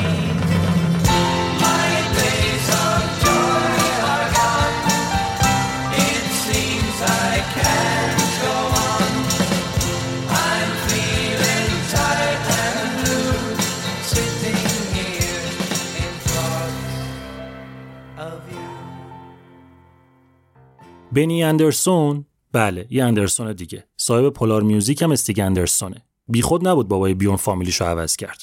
بنی اندرسون 16 دسامبر 1946 به دنیا اومد. باباش مهندس ساختمون بود و سر شغلش شهر زیاد عوض می‌کردن. جالب اینه که موقعی که بنی سه سالش بود اندرسونا رفتن شهر تورشالا. درست یه ماه قبل از اینکه فریدا مامان بزرگش بیان تو این شهر. یعنی واسه چند سال بنی و فریدا بدون اینکه همو بشناسن توی دو کیلومتری هم زندگی می‌کردن. بنی هم از همون بچگی عاشق موسیقی شد. پدر بزرگش آکاردئون می‌زد سنتی باز بود. خوبم می‌خوند. هر از گاهی آهنگم میساخت. بابای بنی هم به باباش رفته بود. موقعی که واسه تعطیلات می‌رفتن پیش پدر بزرگ پدر و پسر ساز می‌زدن و میخوندن و بنی از دیدن و شنیدنشون عشق دو جهان رو می‌کرد. کلا آکاردئون ساز خانوادگیشون بود. واسه همین وقتی بنی 6 سالش شد براش یه آکاردئون خریدن. با این فکر که یه روزی واسه کنار بابا و بابا بزرگش و سه نسل از خانواده اندرسون با همدیگه بزنن و بخونن. بابای بنی طرفدار موزیک فولک پاپ و اشلگر بود. اما پدر بزرگش موزیک فولک سنتی رو ترجیح می‌داد. سلیقه بنی هم بیشتر به سلیقه بابا بزرگش رفته بود. کلا نقش اصلی رو بابا بزرگه بازی می‌کرد. باباش حوصله نداشت. اگه بنی اشتباه می‌زد شاکی می‌شد. اما بابا بزرگش با حوصله و مهربون باش تمرین می‌کرد و سوالاشو جواب می‌داد. کمتر از سه سال بعد یعنی موقعی که بنی حدودا نه ساله بود بالاخره به حدی رسید که اومد واستاد کنار بابا و بابا بزرگش و اینطوری گروه خانواده اندرسون کامل شد. قضیه جدی نبود اونقدر. شغلشون این نبود. فقط توی تعطیلیا و مناسبت و مهمونیا واسه رقصیدن فک و فامیل و در و همسایه اجرا می‌کردن. حضور بنی یه بچه فسقلی که میومد رو استیج و آکاردئون می‌زد و بپر بپر می‌کرد به حدی گروهشون رو محبوب کرد که تصمیم گرفتن به جای اندرسونا یه اسم براش انتخاب کنن و به خاطر حضور بنی اسم گروه رو گذاشتن بنیز تریو. حس بنی بی‌نظیر بود. جمعیت رقصان بین دو تا آهنگ وامیستادن و تشویق می‌کردن و اسم بنی رو صدا می‌زدن علاقه بنی به موسیقی واسه مامان و باباش خیلی مهم بود. حواسشون بود که همه جور امکاناتی رو واسه پسرشون فراهم کنن که توی موسیقی پیشرفت کنه. پولدارم بودن. مشکل در نظر خرج و مخارج نداشتن. موقعی که بنی ده سالش شد، دوباره اینا شهر عوض کردن و از تورشالا رفتن یه شهر دیگه و توی یه خونه بهتر. اینجا بنی یه اتاق داشت به چه بزرگی. واسه همین یه پیانوی حسابی براش خریدن و گذاشتن تو اتاقش. بنی هر روز روزی حداقل چهار ساعت تمرین می‌کرد. هر نوع موزیکی هم که دم دستش میومد گوش می‌داد و سعی می‌کرد با پیانو اجراشون کنه. ازش لگر گرفته تا موزیک سنتی. از فولک پاپ تا راکن رول. یه چیزی بگم تو پرانتز که شرایط بهتر بفهمین. این میشه واسه اواخر دهه 50 بیشتر از یه دهه از جنگ گذشته بود. سوئد به سرعت داشت پیشرفت می‌کرد و وضع مردم نسبت به یکی دو دهه قبل خیلی بهتر شده بود. آدما به قدری پول داشتن که می‌تونستن توی سطح رفاه خوبی باشن. می‌تونستن توی خونه زندگی کنن که بچه‌هاشون اتاق مستقل داشته باشن. می‌تونستن واسه بچهشون یه record player بخرن که بذاره تو اتاق خودش. بچه می‌تونه صفحه‌ای که دوست داشت رو توی اتاقش گوش بده بدون اینکه مزاحمتی برای کسی ایجاد بکنه. همینطوری شد که rock and roll و پاپ تونست به دور از کنترل مامان باباها نفوذ کنه تو دل جوونا. این یه چیز مرسومی بود اون موقع. گفتم اینو توضیح بدم که بدونین وضعیت بیورنینا که تو خونشون اصلا record player نداشتن سر سختگیری های باباش بود نه چیز دیگه. خلاصه توی سه چهار سال به قدری دست بنی رو افتاد که شد یه نوازنده تمام عیار. می‌رفت جای مختلف و توی مراسم های جورواجور اجرا می‌کرد و شده بود بچه معروف شهرشون. حتی به جایی رسید که تونست چند تا آهنگم بسازه. یه چیزی رو هم فهمیده بود ناقلا. اینکه پشت پیانو نشستن خیلی با آکاردون دست گرفتن فرق داره. مهمترین فرقش هم اینه که دخترها پیانیستا رو خیلی بیشتر دوست دارن. موقعی که بنی 14 سالش بود با یکی از همین دخترای دلباخته یه دختر 17 ساله یعنی سه سال از خودش بزرگتر وارد رابطه شد. وقتی بنی 15 سالش شد به این نتیجه رسید که واسه اوج گرفتن باید اول دورخیز کنه. یعنی باید یه قدم بره عقب که بتونه بلندتر بپره. واسه همین با وجود مخالفت همه درس و ول کرد. گفتن لاقل دبیرستان رو تمام کن. گفت نه می‌خوام شیشتونگ بچسبم به موزیک که جای من رو استیجه نه پشت میز مدرسه. بنی مدرسه رو ول کرد و تا اومد نیم خیز بشه که بلند بپره یهو افتاد تو چاه. بله دوست دختر بنی همونی که سه سال ازش بزرگتر بود حامله شد و بنی توی 16 سالگی پدر شد. مونده بود چه خاکی به سر بگیره. مجبور شد فیتیله موزیک رو بکشه پایین و بره دنبال کار. رفت و تو شرکتی که باباش بود مشغول شد که بتونه حداقل خرج بچهش رو خودش بده همینطوری دو سال گذشت. بنی 18 سالش شد. توی شرکت جا افتاده بود و از موزیکم به جز این که از سر دلتنگی چند تا آهنگ بساز و بذاره کنار خبری نبود. یه روز که از راهروی شرکت داشت رد می‌شد نظافتچیشون داشت زمین رو میشست. برگشت گفت راستی مهندس شنیدم شما ارگ می‌زنی. بنی تو عمرش دست به کیبورد و ارگ نزده بود. به نظرش ولی فرق خاصی با پیانو یا آکاردون نداشتن. حوصله توضیح دادن هم نداشت. گفت آره چطور؟ طرف گفت من برادر زدم یه گروه داره نوازنده ارگشون رفته. من بهش گفتم تو شرکتمون یکی از ارگ می‌زنه. می‌خوای معرفیت کنم بهشون؟ بنی که به شدت دلش واسه موزیک تنگ شده بود و دنبال راه فرار از زندگی نکبت بارش میگشت با کله قبول کرد و رفت تست داد و اینطوری برگشت به دنیای موسیقی. گروه موزیک دنس راک می‌زد. چیز مالی نبود. بیشتر از اینکه اجرا بذارن دوست داشتن برن تو تالنت شو توی یکی از همین شو سال 1964 اون تالنت شویی که بیورن و فریدا توش بودن یه سال قبل از این بود. این یه چیز دیگه است. توی این شوه یه گروهی شرکت کرده بود به اسم هپستارز یه گروه درست و حسابی که برخلاف گروه بین اینا دقیقا می‌دونست چیکار داره می‌کنه. بیسیست این گروه وقتی اجرای بین اینا رو دید با خودش گفت این بندگان خدا چقدر داغونن. منتها این پسره کیبوردیستشون عجب چیز خوبیه. یه پرسجو کرد و فهمید اسم پسر بنی اندرسونه. این اسمون تو ذهنش. هیچی. گذشت اون شب. این گروه هپستارز یعنی چند وقت بعدش خوانندهشون رو عوض کردن و یکی رو آوردن که طرف با چند تا از بچه های گروه بنی اینا از قدیم رفیق بود. بنی رو نمیشناخت ولی. خلاصه یه شب که گروه اینا ناپرهیزی کرده بود و اجرا گذاشته بود ماشینشون تو راه خراب شد. چیکار کنیم؟ چیکار نکنیم؟ زنگ زدن به خواننده هپستارز که طرف بیاد اینا رو با ماشینش ببره سر اجرا. طرفم اومد و اینا رو برد و خودش هم واسطاد به تماشا. اینجا هم واسه اولین بار خواننده هپ بنی رو روی استیج دید و کیف دو عالمو کرد. که این دیگه عجب جونوریه.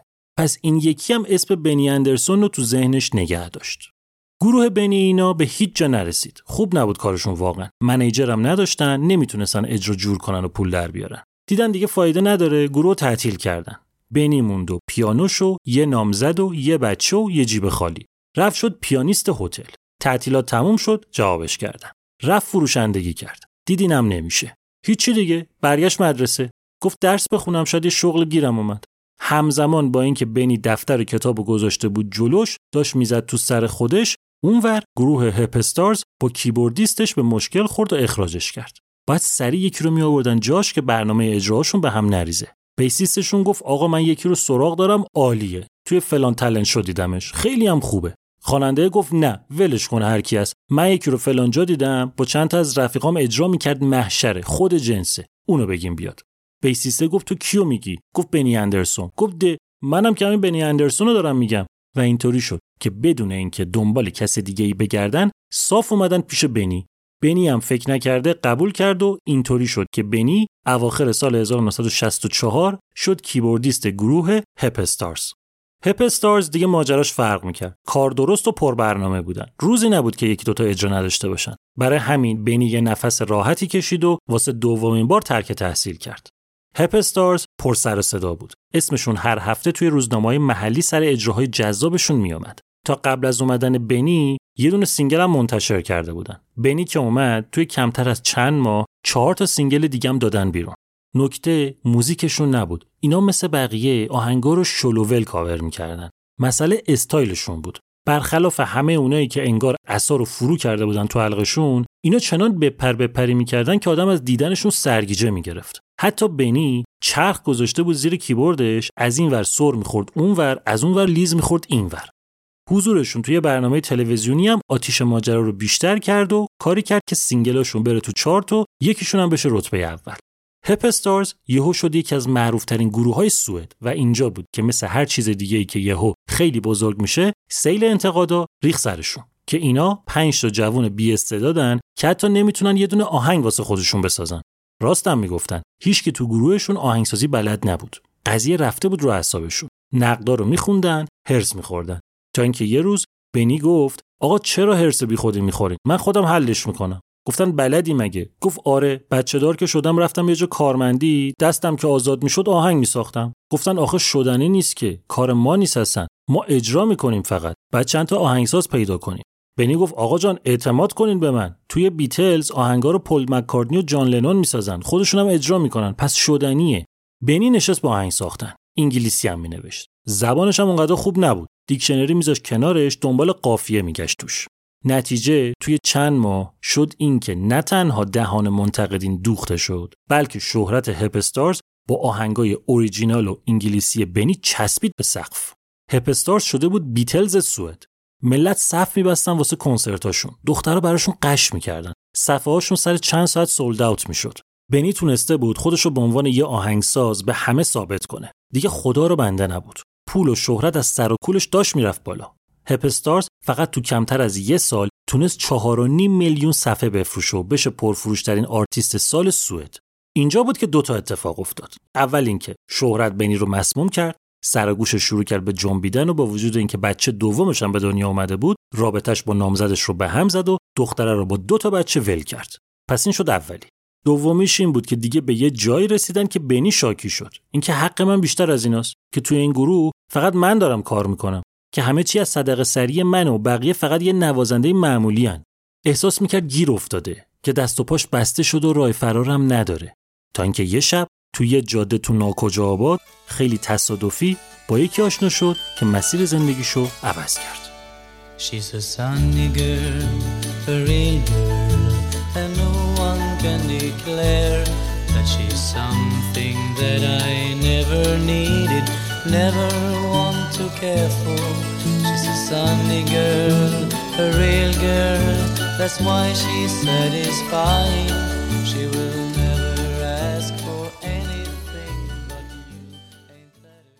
سال 1966 بود. بچه های هوتننی سینگرز حدوداً دو سالی بود که به هر زحمتی سربازی رو پیچونده بودن. اما دیگه نمی‌شد کاریش کرد. قبل از اینکه یه گیری بدن و جریمه ببندن بهشون بعد می‌رفتن و خودشونو معرفی می‌کردن.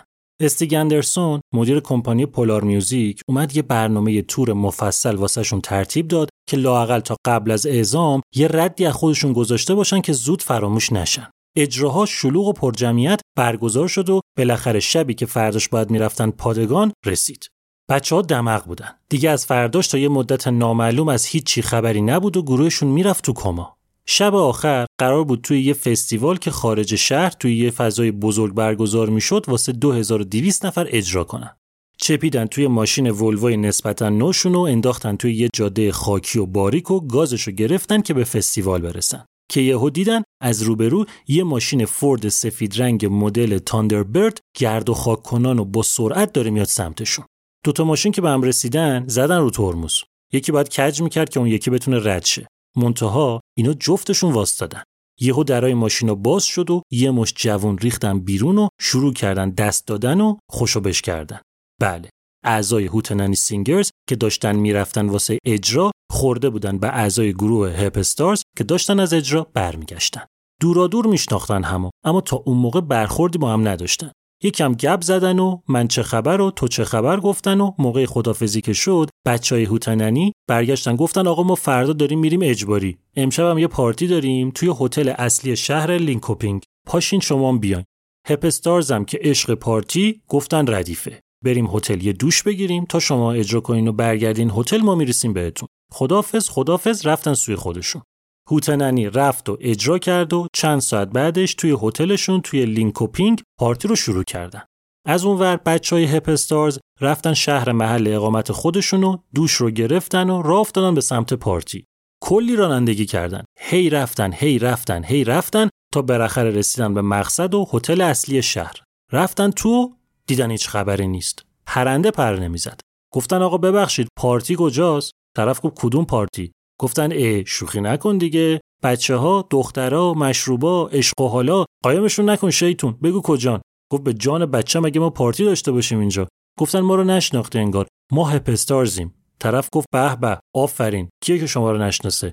گفتن با هوتننی سینگرز کار داریم. می‌شناسی؟ گفت صد درصد. کیه که اونا رو نشناسه؟ گفتن پس زنگ بزن بگو بیام پایین دیگه. طرف گفت من اتفاقا داداشم امشب کنسرتشون بود. اونا ولی هتلشون توی لینکوپینگه نه اینجا. گفتن مگه اینجا کجاست؟ گفت لیدکوپینگ گفتن حالا لینکوپینگ یا لیدکوپینگ چه فرقی می‌کنه؟ گفت فرقش 240 کیلومتره. شهر رو اشتباهی اومدین شما. هیچی دیگه. بچه های Hep Stars اسم پارتی که میومد خیلی ول نکن می‌شدن. جوونایی نبودن که با این کیلومترها بلرزن. انداختن تو جاده و گازشو گرفتن و پرواز کنان ساعت دو نیم صبح رسیدن به پارتی. هیچکی نبود دیگه. همه رفته بودن. مونتا بچهای هوتننی که اینا رو دیدن ذوق زده گفتن اصلا با ورود شما کنتور پارتی رو صفر می‌کنیم. انگار تازه شروع شده. هتل رو گذاشتن رو سرشون. سر و صدا و موزیک و داد و فریاد و خنده و قهقه رو ول دادن اون ساعت شب تو هتل. اونقدر که اومدن بهشون گفتن یا ساکت شین یا بریم بیرون. اینا بلند شدن رفتن یه پارکی که نزدیک هتل بود. نه نفر عضو دو تا گروه معروف سوئدی حسابی اون شب و خوش گذروندن و رفیق شدن با هم. و از همه مهمتر و پررنگتر رفاقتی بود که بین دو تا آهنگساز گروه یعنی بیورن اولویوس از Hootenanny Singers و بنی اندرسون از Hep Stars شکل گرفت. بیورن و بنی کلی با هم حرف زدن و به همدیگه حال دادن که اون ترکی که تو ساختی چقدر خوب بود که اونی که تو نوشتی چقدر باحال بود. همینجوری آبجو واسه هم باز کردن تا صبح. معاشرتشون تا 6 صبح طول کشید و بعدم خدافزی و Hep Stars به هتل و Hootenanny Singers به سربازی سه هفته بعدش بچه اومدن مرخصی و بیورن این دفعه یه مهمونی توی ویلای پدری توی هومه شهر وسترویک راه انداخت و بچه های هپستارز رو هم دعوت کرد. کلا سربازشون شل بود هی میپیچیدن میومدن بیرون. تو این مهمونی بیورن و بنی جدیتر در مورد موزیک حرف زدن که جفتشون همه کارهای گروه افتاده رو دوششون که بقیه اعضای گروه فقط دنبال عشق و حالن و اصلا نمی‌خوان یه قدم جدی بردارن. که جفتشون چقدر با موسیقی پاپ معاصر انگلیس حال می‌کنن. که چقدر نگاهشون با آینده موسیقی سوئد شبیه همه. جفتشون هم مست صحبت به یه سمتی رفت که بیورن گفت آقا بیا اصلا همین الان یه چیز با هم بسازیم. بنی گفت دفتر دستک هم تو شهر تو هتله. بیورن گفت فدا سرت میریم ورشون میداریم. خیلی جدی. بیورن همه مهمونا رو توی ویلاشون ول کرد و با بنی بلند شدن دوتایی برگشتن شهر رو سازاشون رو برداشتن و رفتن زیر زمین خونه بابای بیورن و شروع کردن به سر و صدا. بنی پشت کیبورد بیورن گیتار به دست زمزمه می‌کردن و پرت و پلا می‌زدن. یکم طول کشید که هماهنگ بشن با هم. هی زدن و هی زدن تا شد فردا صبحش که بالاخره رسیدن به ملودی کامل ی آهنگ بیورن گفت من واسه شروع لیریکس یه ایده دارم. نوشت و واسه بنی خوند. بنی گفت من واسه آخرش ایده دارم. کاملش کرد و داد به بیورن. و اینطوری اولین اثر مشترک بیورن و بنی متولد شد.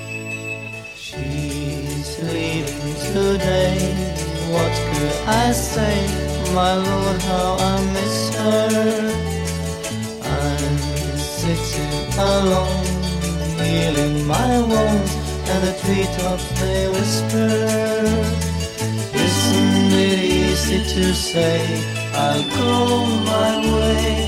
Am I the first one to pray That she will stay? آهنگه بد نبود اما شنیدین الان دیگه. همچین چنگی هم به دل نمی‌زد. انگار که دو تا آهنگساز بی ربط داشتن میگشتن که ربطی بین خودشون پیدا کنن.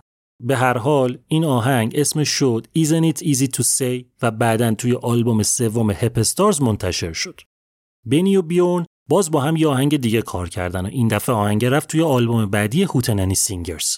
رفاقت تو فضا موج می‌زد. بیورن و بنی که به جای خود در کل رفاقت و صمیمیت این دوتا گروه تو همین مدت به حدی پررنگ شد که دیگه پارتی و تفریحی نبود که اینا با هم نباشن. قضیه به کارم کشید.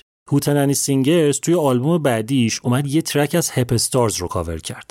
Hep Stars تو آلبوم بعدیش اومد یه ترک از Hootenanny Singers رو خوند. بنی رفت تو استودیو واسه Hootenanny ا کیبورد زد. بیورن رفت واسه تور Hep Stars گیتاریست شد. خوش میگذشت بهشون. همه چی گل و بلبل بود تا اینکه یه اتفاقی افتاد که اوضاع رو به هم ریخت. استیگ اندرسون یعنی صاحب کمپانی Polar Music که مدیر گروه Hootenanny Singers بود رفت حق اجرای یه آهنگ جدید و معروف آمریکایی رو خرید. بعد اومد یه lyrics سوئدی واسش نوشت و دادش به Hootenanny که اجراش کنن. اینا زدن و خوندن و استیگ گفت خوب نیست. دوباره زدن دوباره گفت خوب نیست. هی زدن هی گفت بده. تا اینکه گفت اصلا نمی‌خوام بزنین. ارکستر میارم بزنه. شما فقط بخونینش. اینا اصولا خواننده اصلی نداشتن. همشون یه اندازه میخوندن. خلاصه. هی چند بار خوندن استیک گفت نه. تا بالاخره گفت اصلا نمی‌خوام بخونین. فقط یکیتون بخونه. گفتن کی؟ گفت بیورن. بیورن خوند و استیک خوشش اومد و اون آهنگ بدون اینکه بقیه گروه توش بزنن. یا بخونن ضبط شد. همین شد سوژه اختلاف و بهونه واسه قر زدن. که ما گروه بودیم چی شد اینطوری شدیم؟ که ما اصلا کارمون موسیقی فولک فاخر بود. حالا داریم اشلگر بازاری می‌زنیم. که شدیم بازیچه دست کمپانی. که شدیم کیف پول بقیه. که به خاطر منافع یه عده باید به جای بازی بشینیم رو صندلی. که به ما خیانت شده. یه پرانتز باز کنم اینجا. استیگ اندرسون شده بود یه قول توی صنعت موسیقی. نه واسه مدیریت Polar Music. واسه آهنگ نوشتن. یه وقتی بود که از ده تا آهنگ اول چارت سوئد 6 تاشو استیگ واسه آرتیستای جور و جور نوشته بود. راز موفقیتش خلاقیت هنری نبود اتفاقا. سیستمش این بود که هر روز روزی چند ساعت هر چی موزیک جدید انگلیسی و آمریکایی میومد و گوش می‌کرد تا ببینه اگه از چیزی خوشش میاد حق امتیازش رو بخره و سری نسخه سوئدیش رو بسازه. استیگ بازار موسیقی سوئد رو زیر و رو کرده بود. کمپانیای دیگه باش دشمن بودن. چون همه کاراش ساختار شکنی بود.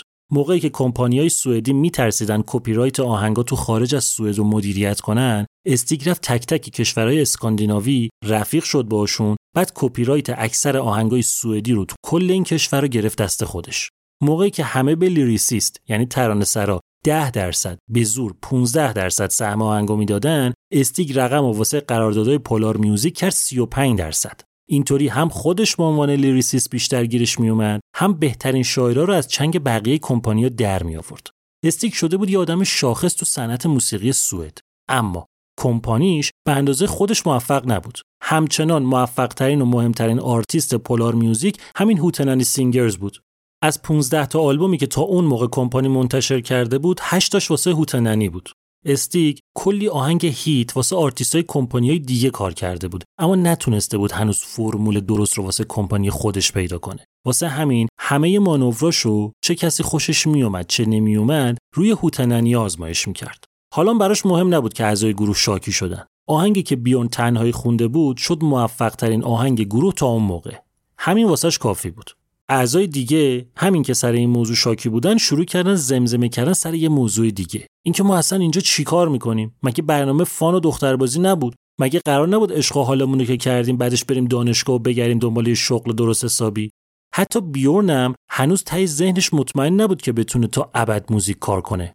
هنوز باباشم قر می‌زد به جونش که پس چی شد؟ کی می‌خوای بری دنبال یه کار به درد بخور؟ همین شد که سربازیش که تموم شد رفت دانشگاه. رشته اقتصاد و حقوق تجارت. تمام شدن سربازی بچه ها همراه شد با فتوای جدید استیک که حالا وقتشه بهتر کنیم سوئدو. یه تور ترتیب داد سال 1967 که فقط توی چهار ماه اینا 150 تا کنسرت برگزار کردن. خیلی هم تور خوب و موفقی بود. آخرین اجرای این تور توی یه شهر بازی توی استکهلم بود. همون شب و درست همزمان با آخرین اجرای تور Hootenanny Singers فقط چند صد متر ورتر مراسم اهدای جوایز یه talent show توی یه موزه داشت برگزار می‌شد. برنده ای که رفت روی stage تا جایزه رو بگیره یک زن خانهدار 21 ساله و مادر دو فرزند بود که میشناسیمش. آنی فرید لینگستاد معروف به فریدا. Härlig är härligt är att vara till. Inga vackra vad det är jag vill, men i en jublande melodi kan jag känna mig glad och fri. Det är skönt, så jätteskönt. Kärlek vill jag ha, älskar är att vara till. Allt kan bli så bra om jag får just den jag vill och i en jublande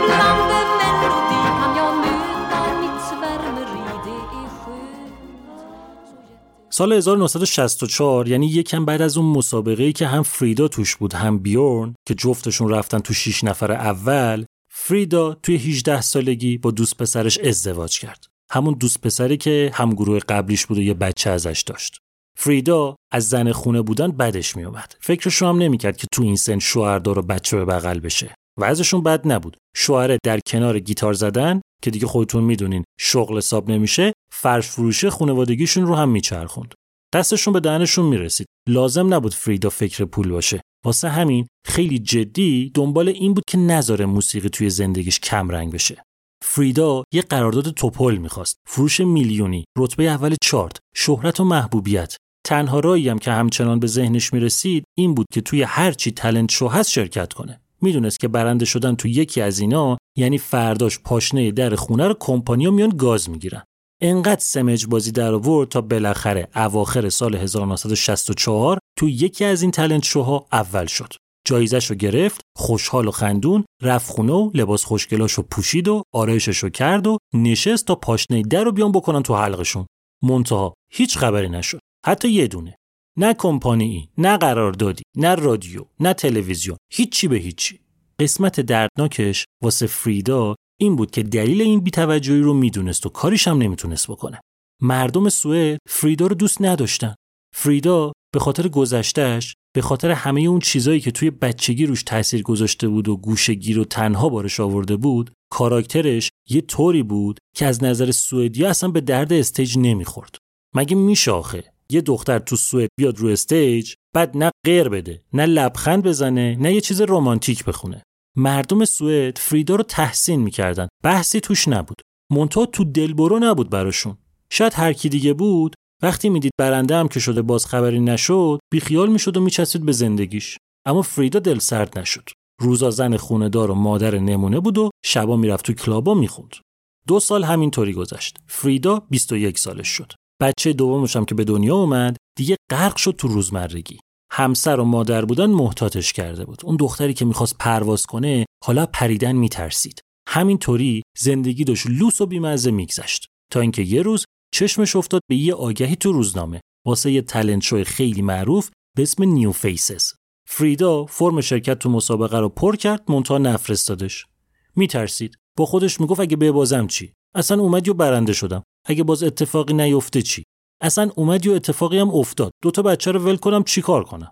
دو هفته گذشت و فریدا همچنان فرمو نفرستاده بود تا اینکه همسرش بالاخره صداش درآمد گفت بابا جان تو مسخره کردی خودتو چرا؟ اگه می‌خوای تو این کار بمونی که مثل آدم برو فرمو پست کن. اگه نمی‌خوای پست کنی پس دیگه بیخیال شو بشین خونه.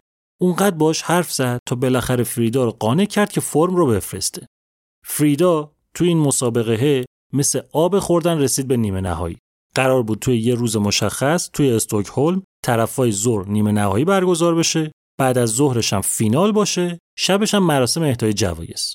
فریدا از استرس داشت میمرد.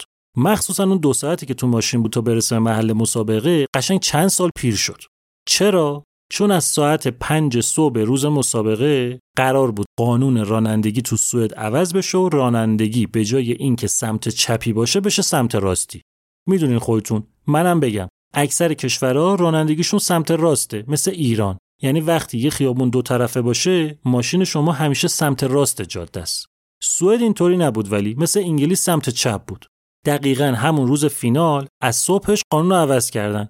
خیابونا خلوت پرنده پر نمی‌زد. مردم میترسیدن بشینن پشت فرمون. میترسیدن قاطی کنن یه برای سر خودشون یا بقیه بیارن. شما فکر کن فریدا دو ساعتی که تو راه بود همش توهم اینو داشت که تو سمت اشتباه داره میره. الان روبرو یه تریلی میاد روش. وقتی رسید مسابقه خیس عرق بود از استرس. با همون حال رفت رو stage و نیمه نهایی رو برد و رفت واسه بعد از ظهر فینال و اونجا برنده شد و شد نفر اول talent show. شبش هم که مراسم اهدای جوایز بود. کدوم شب؟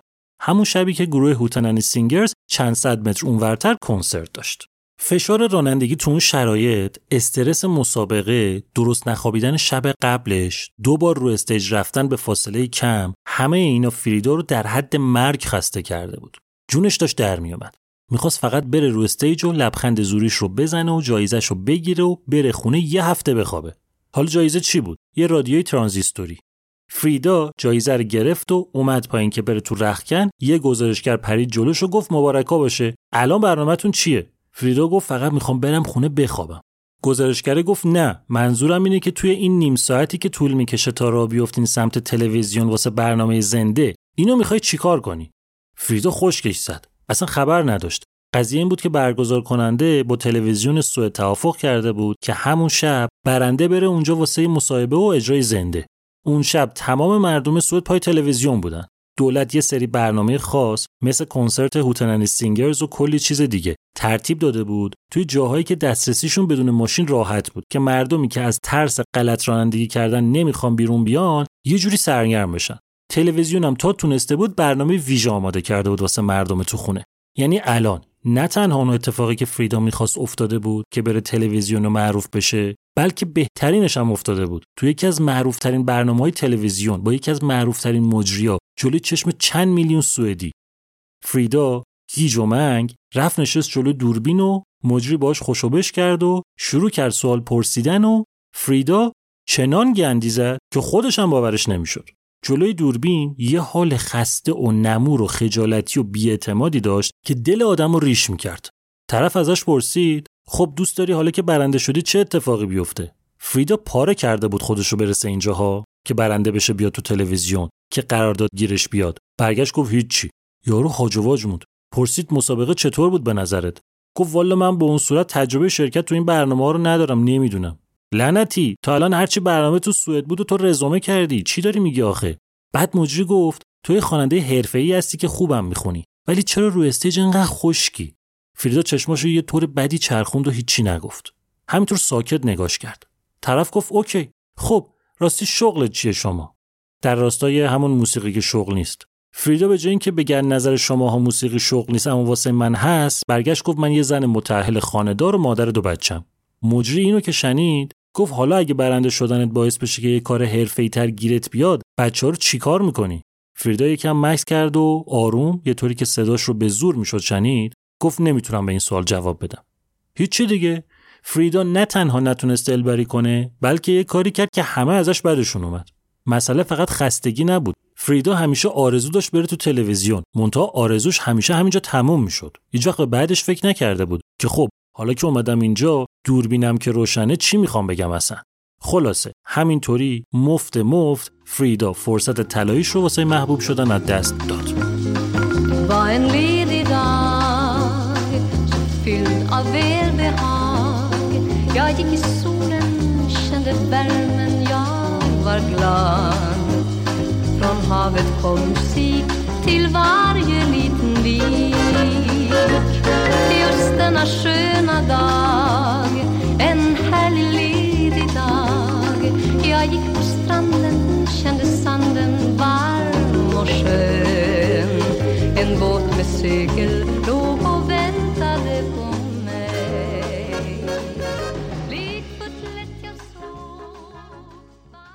فریدا نتونست نظر مردم رو جلب کنه. اما کمپانیا نگاهشون یه چیز دیگه بود. کار به این کارا نداشتن. این دختره می‌تونست بخونه. گن زده که زده. مهم اینه که الان همه دیگه میشناسنش. فریدا یه لقمه چرب بود که کمپانیا نمی‌تونستن ازش بگذرن. از فرداش تماس کمپانیا شروع شد. فریدا بین همشون یکی رو انتخاب کرد و قرارداد امضا کرد و سپتامبر 1967 واسه اولین بار رفت تو استودیو چهار تا آهنگ ضبط کرد و منتشر کرد. جواب نداد ولی اونی نشد که باید می‌شد. مشکل این بود که هرچی کمپانی زور می‌زد که یه سری برنامه واسه پرزنت کردن فریدا بچینه فریدا رفته بود تو یه فاز دفاعی چپیده بود تو شهرشون می‌گفت من مادر دو فرزندم کجا بذارم برم؟ هی اینو تو مصاحبه‌هاش هم تکرار می‌کرد. قایم شده بود پشت بچه‌اش همیشه تا همینجاش آرزو کرده بود. از بعدش میترسید. می‌گفت من تو همین کلابای خودمون برم بخونم راحت ترم اصلا. نمی‌تونم ول کنم برم سوئد و بچرخم. زندگی دارم. شوهر دو تا بچه دارم. همینجا جام خوبه. موفقیت شروع شده بود و مونتا فریدا به خاطر کاراکتر گوشگیر و محتاطش نمیذاش درست شروع بشه. دو سال از تلنت شو گذشت و فریدا هنوز تو فاز چه کنم چه کنم بود. تا دیگه یه روز شوهرش شاکی شد. گفت بابا چه مرگت تو؟ تو مگه همینو نمی‌خواستی؟ پاشو برو اونجایی که باید باشی. تو جات تو کلابای فسقلی این شهر فسقلی نیست. برو مثل آدم دنبال سرنوشتت. این بگو و اون بگو و بحث کن و بالا و پایین و آخر سر شوهره مجبورش کرد که دل به کار بده و نگران خونه و بچه و چیزای دیگه نباشه. پس بالاخره با دو سال تأخیر تور دور سوئد فریدا شروع شد. یه طوری که هفته به هفته خونه بر نمیگشت. دوری فریدا از همسرش باعث شد که جفتشون یه چیزی رو هم بفهمن. اینکه اینا هیچ وقت عاشق هم نبودن. دو تا دوست و همگروهی جوان بودن که یه شیطونیایی کرده بودن که به خاطر بچه و حرف مردم مجبور شده بودن ازدواج کنن. تا الان هم چسبیده بودن به هم نمیفهمیدن اینو. اما حالا که دور شده بودن قضیه زده بود بیرون. این حس جفتشون بود. اینجا بود که فریدا با چشم گریون از همسرش جدا شد و چون خودش شرایط باثباتی نداشت دو تا بچه رو گذاشت پیش شوهرش و بعدم واسه اینکه به اصل ماجرا نزدیکتر باشه جمع کرد و واسه زندگی رفت استکهلم. تنها زندگی کردن توی شهر بزرگ با اون حال روحی فریدا واقعا براش وحشتناک بود. افسرده بود روحش خسته بود. اما خب سنگین و فشرده کار می‌کرد. اجراهای دور سوئد که سر جاش بود یه جایی هم تو استکهلم پیدا کرد که ثابت هر هفته اجرا می‌کرد اونجا. یه بار بود توی یه محله‌ای که معروف بود به باراش و موزیکای زندش. یه شب فریدا بعد از اجراش توی بار رفت توی یکی از رستوران‌های همون اطراف که شام بخوره. همینطور با غذاش مشغول بود که یهو در رستوران باز شد و دو تا آدم آشنا اومدن تو رستوران بیورن و بنی از غذا گروه هپستارز هم اون شب توی یکی از بارای اونجا اجرا داشت. گیتاریستشون پیچونده بود، بیورن اومده بود جاش. حالا هم دوتایی اومده بودن شام بخورن. اینا همدیگه رو دورا دور میشناختن. بالاخره توی یه business بودن همشون. اما تا حالا همو از نزدیک ندیده بودن. سلام و احوال پرسی و چه خبره و تو چرا اینجایی و من چرا کجام و بنی و بیورن نشستن سر میز فریدا که با هم شام بخورن. خوردن و نوشیدن و بحث کردن و خندیدن و خب دیگه دیر وقته و برگردیم هتل و برنامه چیه و تو هم بیا و خلاصه فریدا و بیورن و بنی رفتن هتل و شوخی شوخی معاشرتشون تا هفت صبح طول کشید. فکر بد نکنین. واقعا معاشرت کردن فقط. اتفاقی نیفتاد. صبح که فریدا برگشت خونه یه حس عجیبی داشت. احساس می‌کرد تمام عمرش بنی رو میشناخته و خودش خبر نداشته. جالب اینه که بنی هم همین حس و نسبت به فریدا داشت. قضیه تمام شد اینجا ولی تا اینکه کمتر از یه ماه بعدش بیورن و بنی فریدا رو دوباره تصادفی سر ضبط یه برنامه رادیویی دیدن و قرار گذاشتن که بعد ضبط ستایی برن بیرون. بیورن ولی مدل این دوتا رو که دید که یه طور محسوسی واسه هم قمیش میان یه بهونه آورد و پیچوند که اینا دوتایی با هم برن واسه شام. بنی و فریدا رفتن بیرون و بعدش هم هتل و بعدم که بله با هم خوابیدن و بعدم تو کمتر از چند هفته وارد یه رابطه عاشقانه آتشین شدن.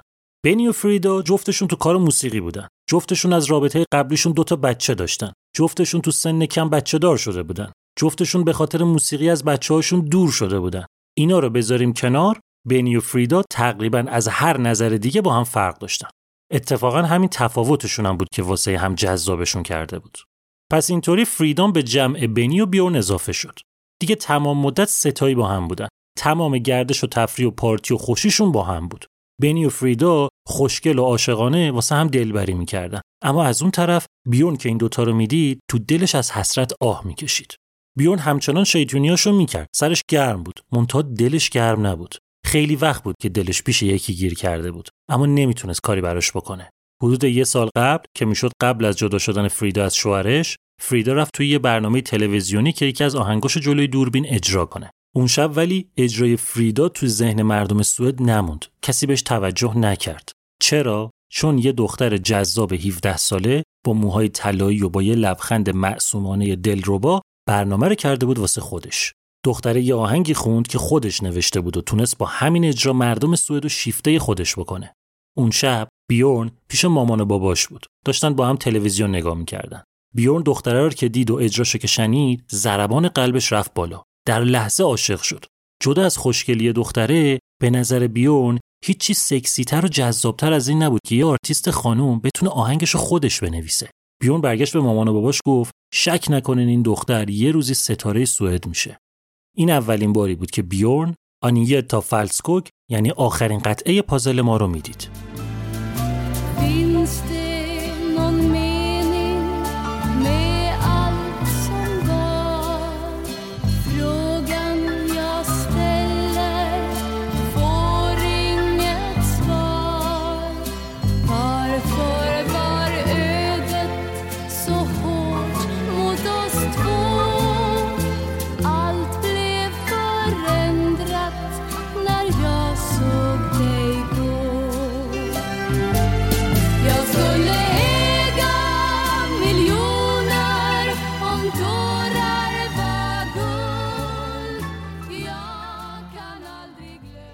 آنیتا فلسکوک پنجم April 1950 توی یون شوپینگ سوئد به دنیا آمد. آنیتا اولین بچه یه زن و شوهر جوان حدوداً 21 ساله بود. باباش اینگوار یه جوون پرشر و شور و عاشق موسیقی بود که واسه نمایش های موزیکال محلی آواز می‌خوند و ساز می‌زد و آهنگ میساخت. هیچ وقت نتونسته بود بیشتر از محله خودشون رشد کنه. واسه همین وقتی آنیتا به دنیا اومد مجبور شد واسه خرج زندگی در کنار موزیک بره و توی فروشگاه مشغول بشه. موسیقی به خاطر تخصص اینگوار خیلی زودتر از بقیه کسایی که تا الان باشون آشنا شدیم وارد زندگی آنیتا شد. اولین اجراش رو stage موقعی بود که فقط پنج سالش بود. باباش واسه کریسمس توی یک club یه برنامه ترتیب داده بود که یه بخشش رو قرار بود آنیتا آواز بخونه. تجربه خوبی هم نبود براش. یه لباس پف پفی پوشیده بود، فسقلی که داشت می‌خوند، زیر لباسش کش شورتش پاره شد و شورتش آروم آروم لیز خورد و از زیر دامنش افتاد زمین. آنیتا می‌خوند، مردم همه میخندیدن. بچه بود. نمی‌فهمید قضیه چیه. منتها همین موضوع یه ترس ریزی از استیج و کاش تو ناخودآگاه آنیتا. ساز اینگوار گیتار بود. تو خونه می‌زد و با همسرش دوتایی آواز میخوندن و آنیتا دیدنشون عشق می‌کرد. مونتا تو همون پنج سالگی یه صدای دیگه بود که جادوش کرد. صدای آسمونی پیانوی همسایه. اینگوارینا با همسایه معاشرت می‌کردن. غریبه نبودن. آنیتا هر روز می‌رفت خونه همسایه میش از پشت پیانو آقای همسایه هم شده بود معلمش. هر روز بعضی روزا تا چهار ساعت تمرین می‌کرد. خیلی بچه بود. هنوز نمی‌تونست از هر دو تا دستش همزمان استفاده کنه. اما قضیه اونقدر براش جدی بود که توی 6 سالگی نیم وجبی یا آهنگ ساخت و همه رو حیرون کرد. اینجا بود که اینگوار دید اگه کاری نکنه این استعداد ممکنه هرز بره. واسه همین کادوی تولد هفت سالگی واسه آنیتا یه پیانو خرید. دیگه مگه می‌شد از پشت پیانو بلندش کرد؟ آقای همسایه هم هر روز میومد خونهشون رو باش تمرین می‌کرد و تونست کمکش کنه تا ترسش از اجرا بریزه. توی ده سالگی دیگه قشنگ می‌تونست پیانو بزنه و بخونه و حتی آهنگ بسازه. کلا بچه دوست داشتنی و محبوبی بود. اما وقتی توی 13 سالگی با دو تا از دوستاش گروه موسیقی را انداخت شد ستاره مدرسه و محله و شهر. اسم گروهشون The Cambers بود. توی مهمونی و مراسم‌های محلی اجرا می‌کردن. جالب اینه که اکثر آهنگایی که می‌زدن اونایی بود که آنیتا ساخته بود. خیلی اهل موزیک گوش کردن بود. بچه بود و 13 14 ساله بچه هنوز دیگه. منتها عجیبه واقعا. دنبال ژانر خاصی نبود. تنها چیزی که براش مهم بود این بود که کارهای کسی رو گوش کنه که آهنگاشو خودش می‌سازه. اون اوایل درسش خوب بود. منتها کم کم درس دلشو زد. خودشو یه آرتیست می‌دید که دیگه به فیزیک و شیمی و ریاضی احتیاج نداره. موسیقی و زبانش خوب بود. همین کافی بود براش. این اختلاف نگاهش به درس خوندن و آینده باعث شد که گروه سه نفرشون تعطیل بشه. تا اینکه توی 15 سالگی یعنی سال 1965 کلا بیخیال درس شد و از مدرسه اومد بیرون. رفت و توی کارخونه ماشین سازی توی بخش اداری مشغول شد. مهم نبود شغلش چیه. چیزی که مهم بود براش این بود که بعد از کار بره پای پیانو روی موسیقیش کار کنه. یه سال بعد از ول کردن مدرسه یعنی سال 1966 یه گروه موزیک دنس که جدیدن توی شهر معروف شده بود با آنیتا پیشنهاد داد که بیاد و خوانندهشون بشه. خواننده خودشون یه دختری بود که رفته بود می‌خواستن جاشو پر کنن. آنیتا رفت و درجا قبولش کردن به دو دلیل. اول اینکه صداش واقعا خوب بود و همه آهنگایی که اینا می‌زدن رو بلد بود. دوم مهمتر این که آنیتا اسمش آنیتا بود. چرا مهم بود؟ چون اسم خواننده قبلیشون هم آنیتا بود. واسه همین لازم نبود پستر جدید چاپ کنن و اسم خواننده رو عوض کنن و پول بیخودی خرج کنن.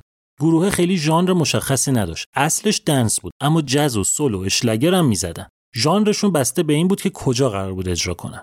آنیتا رو ابرا بود یه گروه حرفه‌ای که مدام می‌رفت شهرهای مختلف و اجرا میذاشت. گروه آنیتا رو قبول کرد اما مامان بابای آنیتا گروه رو قبول نکردن. گفتن از این خبرها نیست هیچ جا نمیری همینجا هستی. طبیعی هم بود. فرهنگ اون موقع سوئد یادتون بیاد؟ حالا برین به یه پدر و مادر سوئدی توی دهه 60 بگین دختر 16 سالتون قراره با 6 تا پسر خرسه گنده بچپه توی یه ماشین و بره سوئد و بچرخم معلوم هم نیست کی برگرده خونه.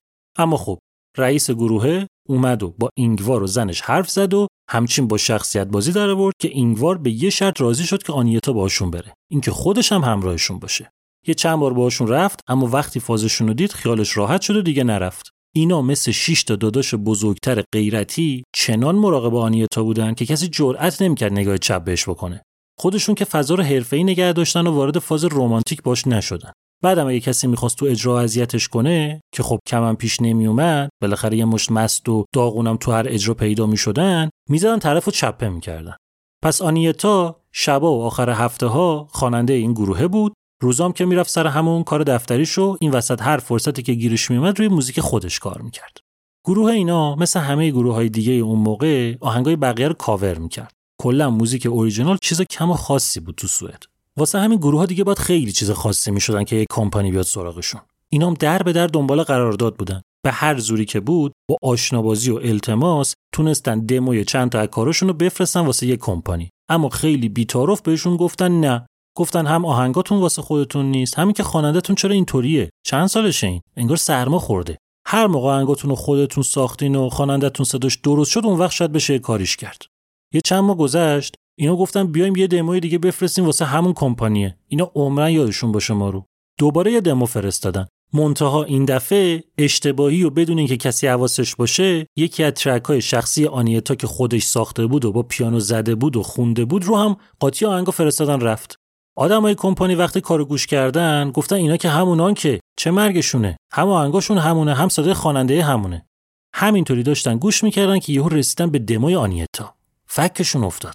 این کیه؟ این چیه؟ چقدر خوبه؟ صداش چقدر خوبه؟ این نمی‌تونه خواننده گروه باشه. مسئله این بود که بود. همش رو آنیتا خونده بود. منتها صداش موقعی که میشست پشت پیانو و کار خودشو می‌زد از بیخ با اونی که تو گروه می‌خوند فرق داشت. اونقدر کیف کردن که شماره آنیتا رو گیر آوردن و زنگ زدن بهش. آنیتا گوشی رو برداشت و گفت جانم. طرف گفت فلانیم. آنیتا گفت فلانی؟ گفت آره. گفت همون راکستاره؟ گفت آره. گفت همون که فلان کمپانی رو داره؟ گفت آره. گفت آن باشه تو خوبی هستن. بعدم گوشی رو قطع کرد. طرف دوباره زنگ زد. گفت چرا قطع کردی؟ گفت آقا شما هر کی هستی؟ من با شما شوخی ندارم. گفت میگم فلانی ام گفت اگه فلانی چرا به من زنگ زدی؟ به لیدر گروه زنگ نزدی. گفت من به گروهتون کار ندارم. ما فقط تو رو می‌خوایم. آنیتا گفت آها باشه تو خوبی هستن. باز قطع کرد گوشی رو. طرف دوباره زنگ زد. گفت چته بچه چرا اینطوری می‌کنی؟ گفت واسه اینکه خوشم نمیاد کسی سر کارم بذاره. گفت چیکار کنم باور کنی؟ گفت نمی‌دونم خودت بگو. گفت اون دمویی که برامون فرستادین یه نسخه ازش هست فقط دیگه. گفت آره. گفت فردا میفرستمش دم خونتون که باور کنی. فردا صبح پست دمو رو آورد دم در و تحویل آنیتا داد. آنیتا جیغ زد. همون موقع تلفن زنگ خورد. آنیتا جیغ زنان گوشی رو جواب داد. طرف گفت باور کردی؟ گفت من غلط کردم. حالا باید چیکار کنم؟ گفت عیب نداره. پاشو یه توکه پا بیا استکهلم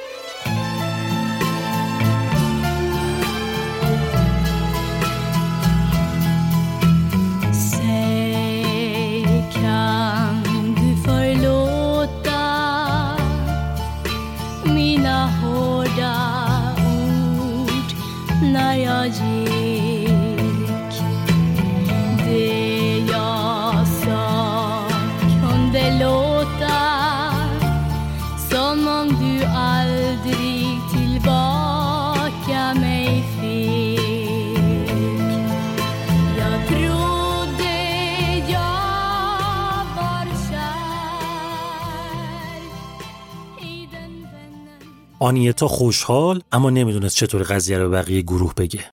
بگه اونا فقط منو می‌خوان شما رو نمی‌خوان. منتها دیگه همین بود دیگه. این همه وقت منتظر همچین موقعیتی بود. کاریش نمی‌شد کرد. بچه های گروه قضیه رو فهمیدن نه تنها ناراحت نشدن بلکه خوشحالم شدن واسه آنیتا. مخصوصا اینکه بهشون گفت نمی‌خواد ازشون جدا بشه و همچنان عضو گروه میمونه. فعلا قرار بود یه سر بره استکهلم و چند تا آهنگ ضبط کنه و برگرده. پس اکتبر سال 1967 آنیتای 17 ساله رفت پایتخت که چهار تا track ضبط کنه. دو تاشو خودش ساخته بود، یکیش کاور یه آهنگ آمریکایی بود که آنیتا lyrics سوئدی براش نوشته بود، چهارمی هم یه آهنگی بود که lyrics ش رو یه آدم آشنا نوشته بود، جناب استیگ اندرسون. این آهنگا منتشر شد و نتیجه به قدری خوب شد که با آنیتا یه قرارداد امضا کردن. چون خودش زیر سن قانونی بود، قرارداد رو با باباش بستن. اینگوار هم حسابی حواسش جمع بود. یه قرارداد توپ بست که واسه اون موقع یه آرتیست تازه کار عالی بود. معادل 5200 پوند انگلیس با یه ضریب افزایش سالانه و یه درصد کوچیکی از فروش. واحد پول سوئد کرونه. منتها چون خیلی واسه ما اندازش ملموس نیست من به پوند میگمش. قراردادو که بستن کمپانی گذاشت پشتش. رفتن با یه برنامه تلویزیونی صحبت کردن که آنیتا رو به عنوان چهره جدید بیاره تا یه آهنگ اجرا کنه. توی این برنامه صورت معصوم و لبخند قشنگ آنیتا و اجرای جذابش دل مردم سوئد و البته دل بیورن رو که پیش مامان و باباش پای تلویزیون نشسته بود رو برد. تحت تاثیر این برنامه توی کمتر از ده روز آنیتا نشست رو رتبه اول چارت. دیگه زندگیش زیر رو شد. مصاحبه پشت مصاحبه، روزنامه رادیو تلویزیون. سرش از قبلم شلوغتر شد.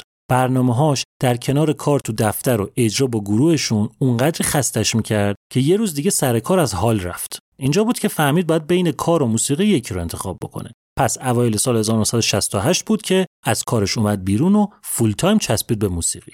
قدم بعدی چی بود؟ رفتن به آلمان غربی. چرا اونجا؟ چون خیلی از خواننده های زن سوئدی توی آلمان هم کار می‌کردن. اصولا محبوب بودن اونجا. صداشون هم مهم نبود. واسه آلمانیا همین که دختره سوئدی و بلوند باشه کافی بود. پس کمپانی یه برنامه چید که آنیتا بره برلین و کار بعدیش رو اونجا ضبط کنه. آهنگایی که قرار بود بخونه رو یه آرتیست جوون 25 ساله آلمانی نوشته بود. یه پسر خوشتیپ و جذاب با اعتماد به نفس بالا که تو همون نگاه اول آنیتا و پسره دلاشون شل شد و وارد رابطه شدن. دیگه چی می‌خواست واقعا؟ آهنگی که خودش ساخته بود شده بود رتبه اول چارت. یه قرارداد سوئدی داشت، یه قرارداد آلمانی، یه دوست پسر خارجی چشم و ابرو مشکی. مگه از این بهترم می‌شد؟ بعد از ضبط آنیتا برگشت سوئد. یعنی رابطش با پسره long distance شد. اما تلفنی با هم در تماس بودن. تابستون همون سال بود که آنیتا با گروهشون رفت یه شهری واسه چند تا اجرا. قرار بود opening act یکی از معروفترین گروه های سوئد یعنی گروه Hootenanny Singers به رهبری بیورن باشه. بیورن دل تو دلش نبود که قراره آنیتا را نزدیک ببینه. از اون طرف آنیتا هم هیجان داشت. دنبال می‌کرد کارهای Hootenanny رو. یک crush ریزی هم رو بیورن داشت خودش. حالا که قرار بود بچه معروف سوئد رو از نزدیک ببینه. اجرا تموم شد و آخر شب بیورن یه بهونه جور کرد و الکی رفت آنیتا رو گیر آورد و واستاد باش حرف زدن. بیشتر تعارف بود تو حرفشون. جفتشون نمی‌دونستن بعد چی بگن. تا اینکه بیورن گفت راستی من جدیدن اولین single انفرادی خودم رو هم منتشر کردم. شنیدی شما؟ آنیتا گفت نه. گفت خودم برات میفرستم. فرداش بیورن رفت مغازه، single رو خرید، امضاش کرد، یه کاغذ گذاشت توش، روش نوشت دلم می‌خواد بازم ببینمت. با پست فرستاد واسه آنیتا. اما قضیه اصلا اونطوری که فکر می‌کرد نشد.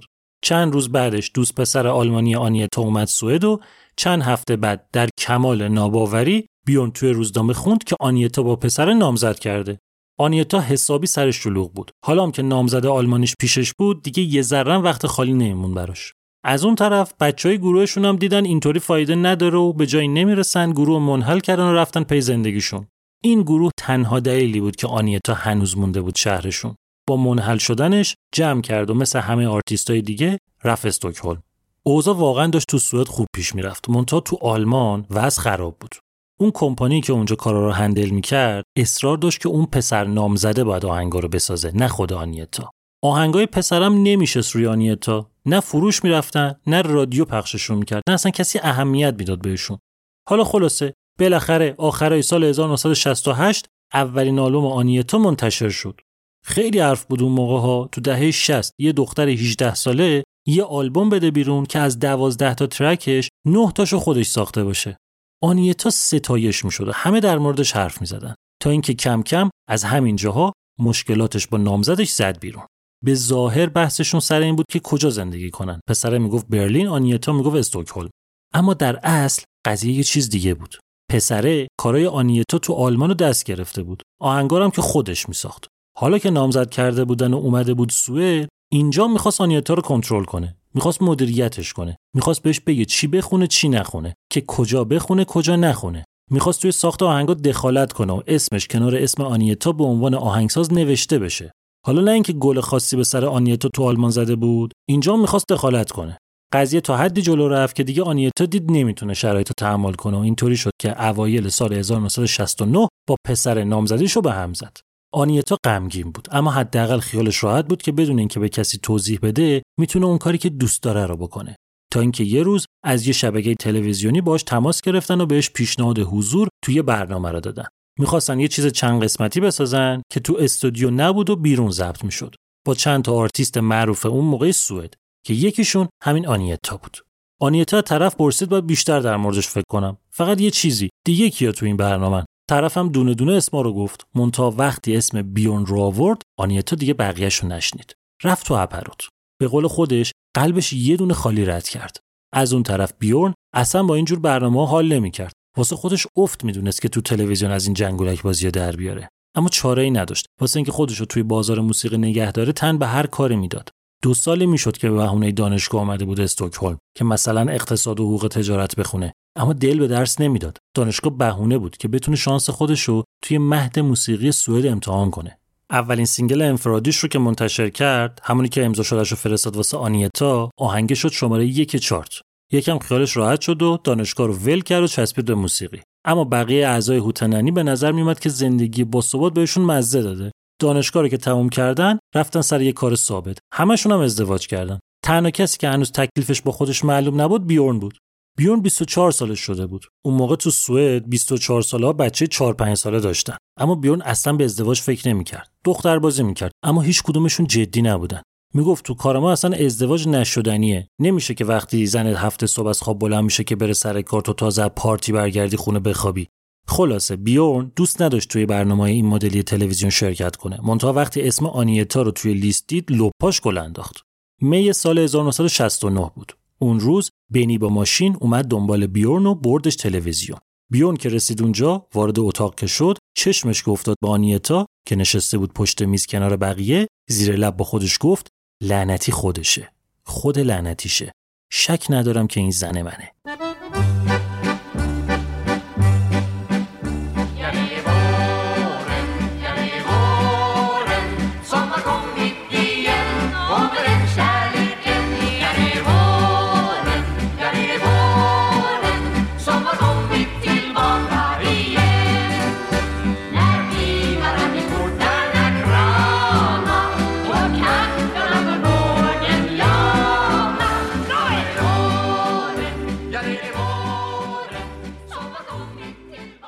ضبط برنامه تلویزیونی بیرون استودیو توی فضای باز بود.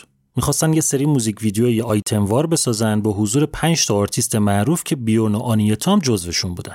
اولین ویدیو یه دونه تکی از بیورن بود که توی یه قایق ماهیگیری واستاده و آواز می‌خونه. بعد یه سری دختر میان سراغش که یکیشون آنیتاست. موقع ضبط وقتی که آنیتا اومد روبروی بیورن بیورن دیگه نتونست خودش رو کنترل کنه و یهو ناقافل پیشونی آنیتا رو بوسید. یه ویدیوی دیگه می‌خواستن بگیرن که پنج تا هنرمند بعد خوشحال و خندون و آوازخون دست همو می‌گرفتن و توی یه جاده خوشگل بپر بپر کنان از بالا میومدن پایین. بیون یه شکل تابلویی سری رفت کنار آنیتا واسطاد که دست اونو بگیره. این وسط آنیتا می‌فهمید کارای بیورنو دلش قنج می‌رفت از ذوق.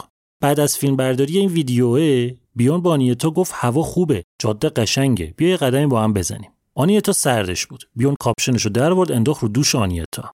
شرم مدل سوئدیشون نمیذاش حرف بزنن با هم. جفتشون ساکت کنار هم قدم می‌زدن فقط. تا یهو آنیتا انگار که یه چیزی یادش افتاده باشه و بلند بلند بخواد فکر کنه برگشت گفت راستی من نامزدیم به هم خورده ها. قضیه این بود که نامزدیش با اون پسر آلمانیه رو همه روزنامه ها نوشته بودن. اما به هم خوردنش اصلا نگفتن به کسی که خبرنگارا نریزن سرشون.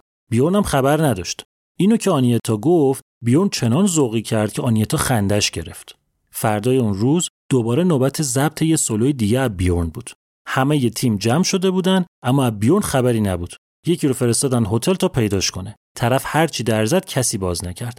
گفت بذار برم و بقیه بپرسم شاید بدونن کجاست. رفت در اتاق آنیتا رو زد. بله. بیورن در رو باز کرد و با خجالت گفت تو برو من میام. از همون شب بود که بیورن و آنیتا وارد رابطه شدن. رسانه ها کشتن خودشون و بس که خبر نوشتن در موردشون. برخلاف بیورن که همه جا عشقش رو جار می‌زد و توی مصاحبه از آنیتا می‌گفت آنیتا خیلی محتاط بود. نمی‌خواست تجربه بدی که با پسر آلمانی داشت دوباره تکرار بشه. واسه همین هم کم در موردش حرف می‌زد و خبرنگارا رو میپیچوند همین که اون موقع دوست نداشت با بیورن کار کنه. عاشق بیورن بود اما میترسید اگه همکار بشن با هم بیورن هم بخواد مثل پسر آلمانی کنترلش کنه. واسه همین ترجیح می‌داد که هر کدوم مشغول کار خودشون باشن. حالا با اومدن آنیتا جمعشون دیگه کامل شد. دو تا زوج موفق و معروف سوئدی، بنی و فریدا، حالا هم بیورن و آنیتا. روزنامه تازه داشتن از بیورن و آنیتا و رابطهشون میکشیدن بیرون که یهو خبر رسید که بنی و فریدا نامزد کردن. این دفعه این دوتا شدن تیتر خبرها. بنی آگست 1969 رسما از فریدا خواستگاری کرد. خیلی زود بود هنوز. خودش هم می‌دونست. از شروع رابطهشون فقط 6 ماه میگذشت. اما لازم بود. بنی واسه اینکه دل فریدا رو قرص کنه و بهش ثابت کنه که دوستش داره خواستگاری کرد ازش. فریدا حسار همیشگی خودش رو هنوز داشت. همچنان نمی‌تونست راحت اعتماد کنه. نگاه بدبینش بود باهاش. نمی‌تونست بفهمه که چرا همچین گل پسری بعد اونو بخواد. مثل این کنه ها روزی چند بار از بنی می‌پرسید که بنی جان من تو واقعا دوستم داری یا ادا در میاری بنی بند خدا می‌گفت همونطور که نیم ساعت پیش بهت گفتم به جان جد آبادم دوستت دارم بنی واقعا عاشقش بود. نمیذاش آب تو دلش تکون بخوره. خواستگاریش هم واسه همین بود که فریدا بفهمه چقدر جدی قضیه براش. همخونه ای هم شدن با هم که دیگه خیال فریدا راحت راحت بشه. باورتون نمیشه. اما چندین بار این اتفاق افتاد که هپستارز یه سر سوئد کنسرت داشت فریدا یه سر دیگه. شب بنی بلیت می‌گرفت 400 500 کیلومتر میومد پیش فریدا میموند هتل پیشش کله صبح دوباره بلیت می‌گرفت برمیگشت می‌رفت سر بقیه کنسرتاش. خلاصه خیلی گل و بلبل بودن این دوتا اما یه اتفاقی افتاد که شرایط رو یکم براشون سخت کرد. قضیه این بود که اینا چهارتاشون بنی و فریدا و بیورن و آنیتا بچه معروفای سوئد بودن. منتها بنی چند درجه از بقیهشون بالاتر بود. ماشین گرون داشت یه خونه پنج خوابه تو استوکهلم داشت که با فریدا اونجا زندگی می‌کرد بریز و بپاش داشت. کلا مقایسه بخوایم بکنیم گروه هپستارز خیلی معروفتر از گروه هوتنانی سینگرز بود. هرچی هپستارز توی همه چی خوب بود توی یه چیز خیلی مهمی خیلی بد بود. توی مسائل مالی. یعنی استاد پول آتیش زدن بودن. خرج اتینا و خوشگذرونی به کنار دست به هر کاری می‌زدن یه گندی توش در میومد یه کمپانی موسیقی زدن واسه خودشون ورشکست شد. یه آدم گرون رو استخدام کردن که تو انگلیس معروفشون کنه طرف کلی پول گرفت هیچ کاری نکرد. همین مدلی یکی دیگر رو تو آمریکا استخدام کردن اونم نشد که بشه. یه فیلم خواستن بسازن کجا آفریقا؟ اونم به گل نشست. اوضاع مالی گروه روز به روز بدتر می‌شد و خرجشون از دخلشون زده بود بالا. تا اینکه یه چیزی تو روزنامه چاپ شد که تیر خلاص رو زد. اداره مالیات یه بیانیه داد که گروه هپستارز حدود 70 هزار پوند مالیات بدهکاره و اگه پرداخت نکنه پدرشون رو در میاریم. اینا افتادن به چه کنم پولاشون رو جمع کردن کم بود. بینی خونش رو فروخت و رفت توی خونه کوچیک بازم کم بود. همشون هرچی داشتن و نداشتن و گذاشتن وسط. بازم کم بود. دیدن دیگه نمیشه. واسه همین گروه هپستارز چند هفته بعد از نامزدی بنی و فریدا توی سال 1969 با کلی بدهی منحل شد. شرایط مالی قشنگ داشت بنی رو فشار می‌داد. مونتا از اون طرف آزاد شدنش از هپستارز باعث شد بتونه جدیتر حواسش رو بده به کارهای خودش. فقط چند روز بعد از انحلال گروه بنی و فریدا واسه اولین بار با هم رفتن تو استودیو. فریدا به عنوان خواننده، بنی به عنوان تهیه کننده که یه ترکی رو ضبط کنن که بنی و بیورن با هم ساخته بودن. آهنگ خوبی نبود واقعا. مونتا این میشه اولین همکاری سه نفر از چهار نفر قهرمان داستان ما. کمتر از یک ماه بعدش هم بالاخره تلس شکست و اولین همکاری بیورن و آنیتام اتفاق افتاد. یادتونه که آنیتا نمی‌خواست با بیورن کار کنه. بیورن هم اتفاقا نمی‌خواست. می‌گفت فردا روزی اگه آهنگ بخوره زمین می‌خوای بگی تقصیر منه. اما اینجا قضیه فرق می‌کرد. قرار نبود با هم تو استودیو کار کنن. آنیتا می‌خواست یه تور یه ماهه دور سوئد بره اما چون دلش واسه بیورن تنگ می‌شد برگزار کننده بیورن رو هم توی اجراها جا دادن که اینا با هم باشن. این تور یه ماهه یخ همکاری بین اینا رو آب کرد. بیورن و بنی یا آهنگ ساخته بودن واسه یکی با آنیتا گفتن اومد بکینگ وکالیست آهنگ شد. یعنی پس دوباره سه نفر از چهار تا قهرمان ما همکاری کردن با هم. حالا این وسط فکر می‌کنین کی مثل اوقاب حواسش به همه چی بود و داشت اینا رو میپایید؟ بله، استیگ اندرسون صاحب کمپانی پولار میوزیک.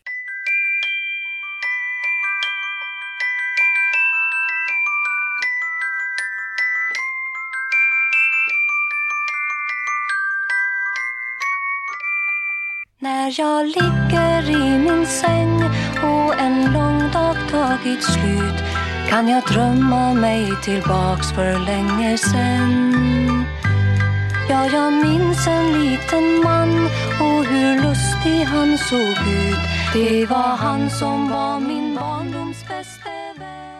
چیزی که شنیدین 28 مین قسمت پادکست آلبوم و اولین قسمت از مجموعه سه قسمتی گروه آبا بود. توی قسمت بعدی که ده روز بعد از تاریخ انتشار این قسمت منتشر میشه ماجرا رو دنبال می‌کنیم تا ببینیم بعدش چی میشه. پادکست آلبوم و من بردیا برجسته نژاد می‌سازم و طراحی لوگو و کاورم با نیما جمالیه. دمتون گرم. بازم شرمنده که انتشار این قسمت انقدر طول کشید. همه لینک هایی که ممکنه لازمتون بشه توی توضیحات این قسمت هست که دو تا از لینک ها مربوط میشه به حمایت مالی شما قشنگا از پادکست آلبوم که اگه دوست داشتین اگه دلتون خواست اگه خواستین در کنار حمایت حضورتون حمایت مالی هم داشته باشین اگه خواستین اسپانسر این سه قسمت بشین می‌تونین یه سر بهشون بزنین.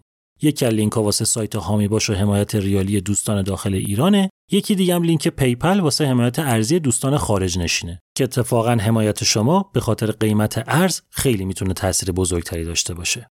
ممنونم از اسپانسر این قسمت از قهوه بونمانو و صد البته. از شما همراهی پادکست آلبوم 28 مین آلبوم تموم شد.